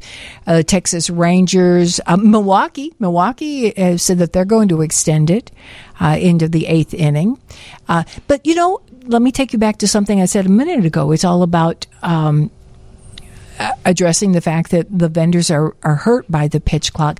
I don't know that anybody talked about the impact on them when the whole pitch clock thing was unveiled. And, and it's it not must, just the pitch clock. It's a lot of other things. Well, yeah, but are, the game is just faster. Yeah. Um, I have to laugh because one of the things that happened to us during the pandemic was we watched a lot of baseball. Oh, boy, did we. More than I've watched in my entire life. We watched in one season. And the, the one of the positive things that came out of the pandemic is I finally was able to move Johnny over into being a Sox fan. I never really was a huge North Side fan, even though I was raised on the North Side. Mm-hmm. I just, you know, I I never took advantage of the fact that I could walk to Wrigley. I just didn't do it. And yet, when I was watching during the pandemic, I quickly became a diehard Sox fan. Quickly. And a lot of it had to do with uh, Jason and Steve. Yes, yes. They they may be one of the best television broadcast teams in Absolutely. Sports. Absolutely, yes. And they've been really, uh, I think... Uh, good about helping us understand these new rules yeah. in baseball, because there are a lot of them. Sometimes things happen and I look at you and I go, whoa, whoa, whoa, what just happened? Mm-hmm. Well, and then they'll come on and explain to us that this is a new rule and that this is why the, this happened. And I'm trying to think of an example that happened last week, but it's too complicated for me to go into. But anyway, the pitch clock was something that they have yeah. completely explained to us. But this whole idea of beer sales being stretched out into the eighth inning, I just have to shake my head and say, you know. And you know, somewhere in the future is a lawsuit waiting to happen from someone who is involved mm. in an accident involving a drunk driver who was served into the eighth inning. That will have somewhere lawyers right now. Well, you know what? Are you, you might that. be onto something, because bars can be held responsible yep. if they don't cut you off when you are, in their opinion, intoxicated, and you leave that place and you end up in an accident. Mm-hmm. Yes, you could be held responsible, and that that's a huge responsibility put on bartenders and bar sure. owners and restaurants, et cetera, et cetera. So you might be onto Trust something. Trust me, there. That's going to happen. Huh? But then what? Uh, Why, let me tie this in with the Mellencamp concert and the experience that we had when we said it was one of the worst experiences ever was at the Chicago Theater, because they didn't cut off alcohol sales. Right. So people were drinking, a, a, and they were carrying little cardboard cartons with multiple drinks back to their chairs. And the sad thing, again, for those of you who didn't hear the original conversation years ago, the sad thing was that the ushers at the Chicago Theater were doing nothing to stop the jerks who were causing problems. In, in fact, they started yelling at this poor guy who brought his son to a concert and wasn't doing anything other than trying to see, and the jerks who were drinking started getting so abrasive to him, and the ushers yelled at the guy with his son. That was so stupid. So if you leave a concert where you've been allowed to drink all the way up until the time that the light, house lights come on and the concert is over with, and you, you have an accident, say, with the local newswoman who's mm-hmm. on her way to work. Yeah. Uh, D- just grabbing something out of the sky? Yeah. Would, I have to ask, would there be some responsibility? And I would think there's a lawyer listening to us right now who would say, yep. you got a case. I would, you have to prove yeah, that case. Yeah, but yeah. is there the basis for a case? I would think huh. so. Interesting. Okay, we're up against the clock. We are going to take a break. We'll come right back here on W G N. Taylor Swift, and I'm a huge Taylor Swift fan, uh, and at the beginning of the news, uh, Jess had a real interesting Taylor Swift story. You got our attention with this one. Now, uh, Uber drivers are doing what? Uber drivers are striking and protesting um, on reportedly, you know, one of the biggest nights where they would be making the most money, mm-hmm. get, taking a lot of, you know, customers to and from big events. Uh, tonight happened to be that Taylor Swift was playing in Tampa, so uh, they were protesting outside, uh, wanting more money, so striking against the company, saying Uber oh. is taking taking too much of their pay. Is this something like on New Year's Eve when the price goes up in Chicago because... Yeah, do they, did you know, they raise could, their prices for for like a Taylor Swift concert event or something? And yeah, they're so like Uber drivers get like a portion of that, and then the the rest of it goes goes to the company as a whole. So uh, oh oh, I just read another problem they're having is because of the crowd, they're burning gas waiting for their people oh, sure. to come out. And so they're saying they should be compensated for. Now they got my attention. Yeah. Because you know. That's reasonable. That there's a, if you've ever gone to a concert of that magnitude, mm-hmm. you're going to sit in the parking lot. And they're also stuck sitting in the parking lot, burning gas, waiting for their customer to come out to the car. I kind of understand that. And, and I don't know that it will ever happen, but I, I would love to see a Taylor Swift concert. D- did you see just the video that was posted from one of the opening nights of Taylor's concert? And I'm not giving anything away, but I'm giving something away if you're going to a Taylor Swift concert. Apparently, there is this one point in the concert where she goes out on this ramp, mm-hmm. and the ramp suddenly looks like a big pool, and she dives from the stage down into the pool and then swims the length of the ramp underwater. No, she immer- does not. No, that's a double. It, no, that's no. Taylor. She can't be doing it's that. It's Taylor. I'm sure it's, com- even though it takes about forty-five seconds for her to be underwater, I'm sure it's all Taylor. She's good, but she's not supernatural. But she's Taylor. Well, how do you come out of that and still have fabulous hair? Because she's Taylor. And Jess, you're going to the concert, right? I am. I am a huge Swiftie. You know, we should all go to the concert together. I think that would be Wait, amazing. We talked about your Grammy outfit. Maybe that's your place to wear your outfit. Yes. The, oh, yeah. Because you have to have a cool outfit that that ties in with one of her eras. And, you know. Yeah. So what night is the Taylor Swift concert? Uh, she, I think she's doing two or three nights here. Yes. And and when is it? Um, June, early June. I think June second and third, I want to say. Okay. You have to promise us, when you go to the concert, will you either come in or call and give us a review of the concert after the concert? Yeah, of course. But now, have you already thought about your outfit? Because that's a requirement now. I, I've got the People magazine story in front of me where uh, it is required that your com- your your concert outfit jives with one of her periods over the past, you know, whether it was her cowboy boot era or the time when she was wearing ostrich feathers or when she went kind I'd go of, for the cowboy boots. When she went kind of, you've got cowboy boots, Je- Jess, you could do that. With rhinestones and sparkles. I do I do have some uh, pretty uh, sparkly shoes. I'm actually going to go see Lady A what, Thursday night or oh, so. Oh, good girl. You are do- getting around. Uh, don't go the folklore period with, with Taylor because that, that looks like Little House on the Prairie. And, you know, that for the younger girls that are going, if you don't want your kid to go in hot pants and sequins, go for the folklore era. Get them in a, a prairie dress. And tell I vote them, for the boots. And, and you wear the cowboy boots with that. I will be fangirling with all of the thirteen-year-olds with their mom there. right. So my, my goal is that I just need to get my son like super into Taylor Swift. Oh, he and will. then he, he will. Yeah. Because, you know, if you're playing Taylor Swift around the house, it's going to it's just going to rub off on him. And a lot of boys do go to the concert. Sure. They don't dress for one of the, the, the albums. Well, some of them do. It's represented. But the moms are supposed to dress. That's what People Magazine is saying. If you're taking a bunch of girls to the concert, Mom, get your act together. Get something in hot pink. Get something with sequins. Get some cowboy boots. Yeah, you got to go the whole way. Or, as I understand it, any kind of large watch clock because of the whole time thing. That theme. Oh yeah. You, you were. Okay. Are you taking notes now, Jess? You got. You got to be cool at this concert. I'm. I'm, I'm always uh, taking notes of how to be cool because I am. I'm pretty cheesy, so. No, I think you're going to have a great time, and I'm excited for you.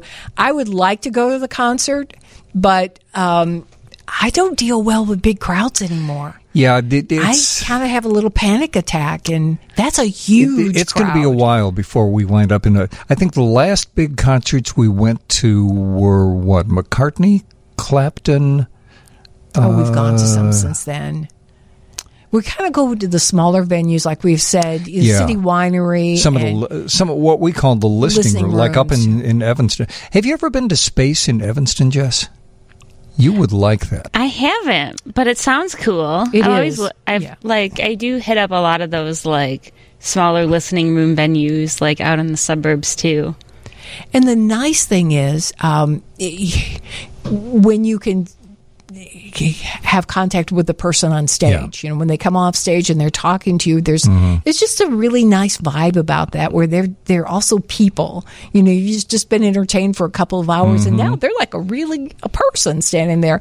There are about three or four concerts that we're going to be seeing over the next few months at Space and at the yes. City, City Winery. Um, yeah, seventy thousand people in one venue kind of freaks me out. Yeah, it's a bit much. Yeah. By the way, I'm looking at the, oops, they're starting, oh. to, they're starting to flick the lights. Okay, yes. You know what that means. Oh, my gosh. We need to get ready for the last caller. Now, yes. If you don't know, last call, get some prizes from our prize yep, list. Yep, yep. three one two, nine eight one, seven two zero zero if you want to try to be the last caller on this week's show. Yep. And the only qualification is you cannot have won a prize for the past, uh, what is it, uh, two months? Yeah, sixty days. Yeah. So as long as you haven't won a prize mm-hmm. from W G N in the past sixty days, you're good. nine eight one, seven two zero zero, three one two. And to make it fair, what we do is, whether it is Andrew on the other side of the glass or like tonight, there's Julian on the other side of the glass, we take a bank of phone calls and then we choose a number that speaks to us. We have no idea who's on those phone lines. Mm-hmm. So we, like last time, I think I, I chose the number. So this time, Steve, you could choose a number. And then that person will, in fact, be our last caller. And then we just chit-chat for a few minutes and yeah. wrap things up. And then we flick the lights and they sweep the floors and we're all done. Well, they're starting to flick the lights now. So we, you win prizes. We better take a break. Uh, we'll be back. Uh, last call, three one two, nine eight one, seven two zero zero. Closing time. Closing time. Closing time. And uh, I have to say, we, we were talking about this off the air. Uh, the lights really were flicking. Uh, that uh, nicely done, Julia. That's a. I thought I was having a spell. The, the visuals that go along with this show are sometimes pretty and amazing. Can I just quickly say before we go to before you pick a number and we go to calls, you got people all worked up about being able to see Jess or see well, us. Well, yeah, with the Zitzen plug, honey. It's the Zitzen plug. It, it, this goes back to years ago when we used to work with Dave Baum at W I N D. And he he was the creator of the Zitzen plug, and he he showed us how to assemble it. So you can, you know, it doesn't matter if we're streaming video. You can, if you have your I, Zitzen plug connected. Is, I'm glad this is the end of the show because I have spelled that stupid word three times. I'm saying, no, we don't have a Zitzen plug. No, you can't yes, buy a Zitzen plug. Well, well, no, no, because, no, no. Because they're collectible. Okay, go on eBay and try to find one. I've spelled it for you folks. Give it a shot, all right? And if you find one, let us know. Which reminds me, speaking of collectibles, we yes. are going to be doing a series of collectible shows. At, oh, and one other thing before we uh, go to the last call. Yes. I realized we didn't mention oh, uh, yes. something we wanted oh, to make a note on of. It. Um, we want to mention that our friends at Gigi's Dolls and Sherry's Teddy Bears are going to be at the Kane County Fairgrounds uh, Doll and Dollhouse Show this Sunday. That's from, today. Yeah, from nine a.m. to three p.m. It's at five twenty-five South Randall Road in Saint Charles. And why are we mentioning them? Those of you who are regular listeners know that uh, it was, what, a couple months ago? It was Christmas. That I mentioned that my longtime friend, Pinky, mm-hmm. who has been with me since I was two years old, Pinky was not in the best of shape. Pinky's stuffing was falling out. Yep. And he had no eyes. Yep. And it was sad. Yep. And we took uh, caller suggestions, and we had a number of suggestions, but the lion's share were Gigi's and Sherry's Dolls and Teddy Bears. We took Pinky there. He spent a couple days in their hospital. Roxana took amazing. Roxana was wonderful. Amazing care of this treasured. He's a bear. Okay. Dog bear. And and I'm going to post some pictures. Of, I will post some before and after yeah. pictures of Pinky, but Gigi's and Sherry's, oh boy. In fact, we're going to start having them back on. They used to be on with us years ago, and we'd kind of forgotten mm-hmm. about that, but we're, we're, we were talking about Beanie Babies, and yep. they would occasionally join us, so we're going to have them on again. But they're going to be at the Kane County Fairgrounds today, so go and say hi to Gigi's and Terry's and tell them thank you, thank you, thank you. For Pinky. Pinky lives, thanks to them. Thanks to Roxana. Okay, what number are you choosing? Uh, I'm going to pick uh, number three. Okay, sounds good. And number three would be Melvin. Hey, Melvin, how you doing? Good morning, Melvin. I'm doing great. Good. Where how are you? Good. Where are you calling from? Chicago, Illinois, South Side. South Side, yeah. Are you out in your car tonight? I am. I'm headed home. Well, be careful because it's been a crazy night just yeah. because it was warm weather. Yeah. Oh. I thought we were thunderstorms uh, by now, but, but so far it's just a little drizzle. Yeah. Oh, good. I'm going to get out of here, too, before thunderstorms. Where, where are you heading home from? Where have you been? Uh, I actually, my daughter is going out of town in a couple of hours. I was supposed to have some money for her. uh, I about it. My wife uh, marched me out the door, and so I just went to an A T M and took care of it. So, uh, okay, good dad. You did the dad thing, the right dad thing, right? That's right. That's right. Good for you. So one- and, and always remember the mantra: happy wife, happy life. Yes. Oh, Twenty-three years. Twenty-three years. Oh, I good, know. Great, good for we, you. We just celebrated our thirty-ninth last week. Oh, oh you got to we got to catch up to you. Yeah. Yep. Oh, golly. I, I, I literally, I find it hard to believe. I say that that is way more than half my life at this point. That's like three quarters of my life. How did that happen? Well, I'm so thrilled that you got in here as our last caller tonight. Uh, are you frequently listening to G N on a Saturday night? We hope so. Yes, yes. And it just so happened I heard the, the name Taylor, Taylor Swift. Yes. And that attention. Not that I'm a huge fan, mm-hmm. but I happen to own a vintage boutique. And I just sold a pair of Taylor Swift pajamas. Oh my gosh. How cool. Do you have a brick and mortar store? I have a brick and mortar store uh, at twenty if I if I can Please, sure. get, go ahead. Shout it out. It's called Harper Studio Vintage and it's located at twenty-five thirty-five West North Avenue. Mm-hmm. Uh, and the coolest little space. Uh, I I sell vintage art, furniture, and of course clothing, and everyone in the neighborhood. That's the Humble Park, Wicker Park, yeah, depending on how you're coming from. Everyone loves it, and uh, in my searches, I ran across these pajamas that look really cool, and they had these images. I didn't know what they were, and my daughter, I got them home. My daughter said, Those are Taylor Swift pajamas. Oh, my gosh.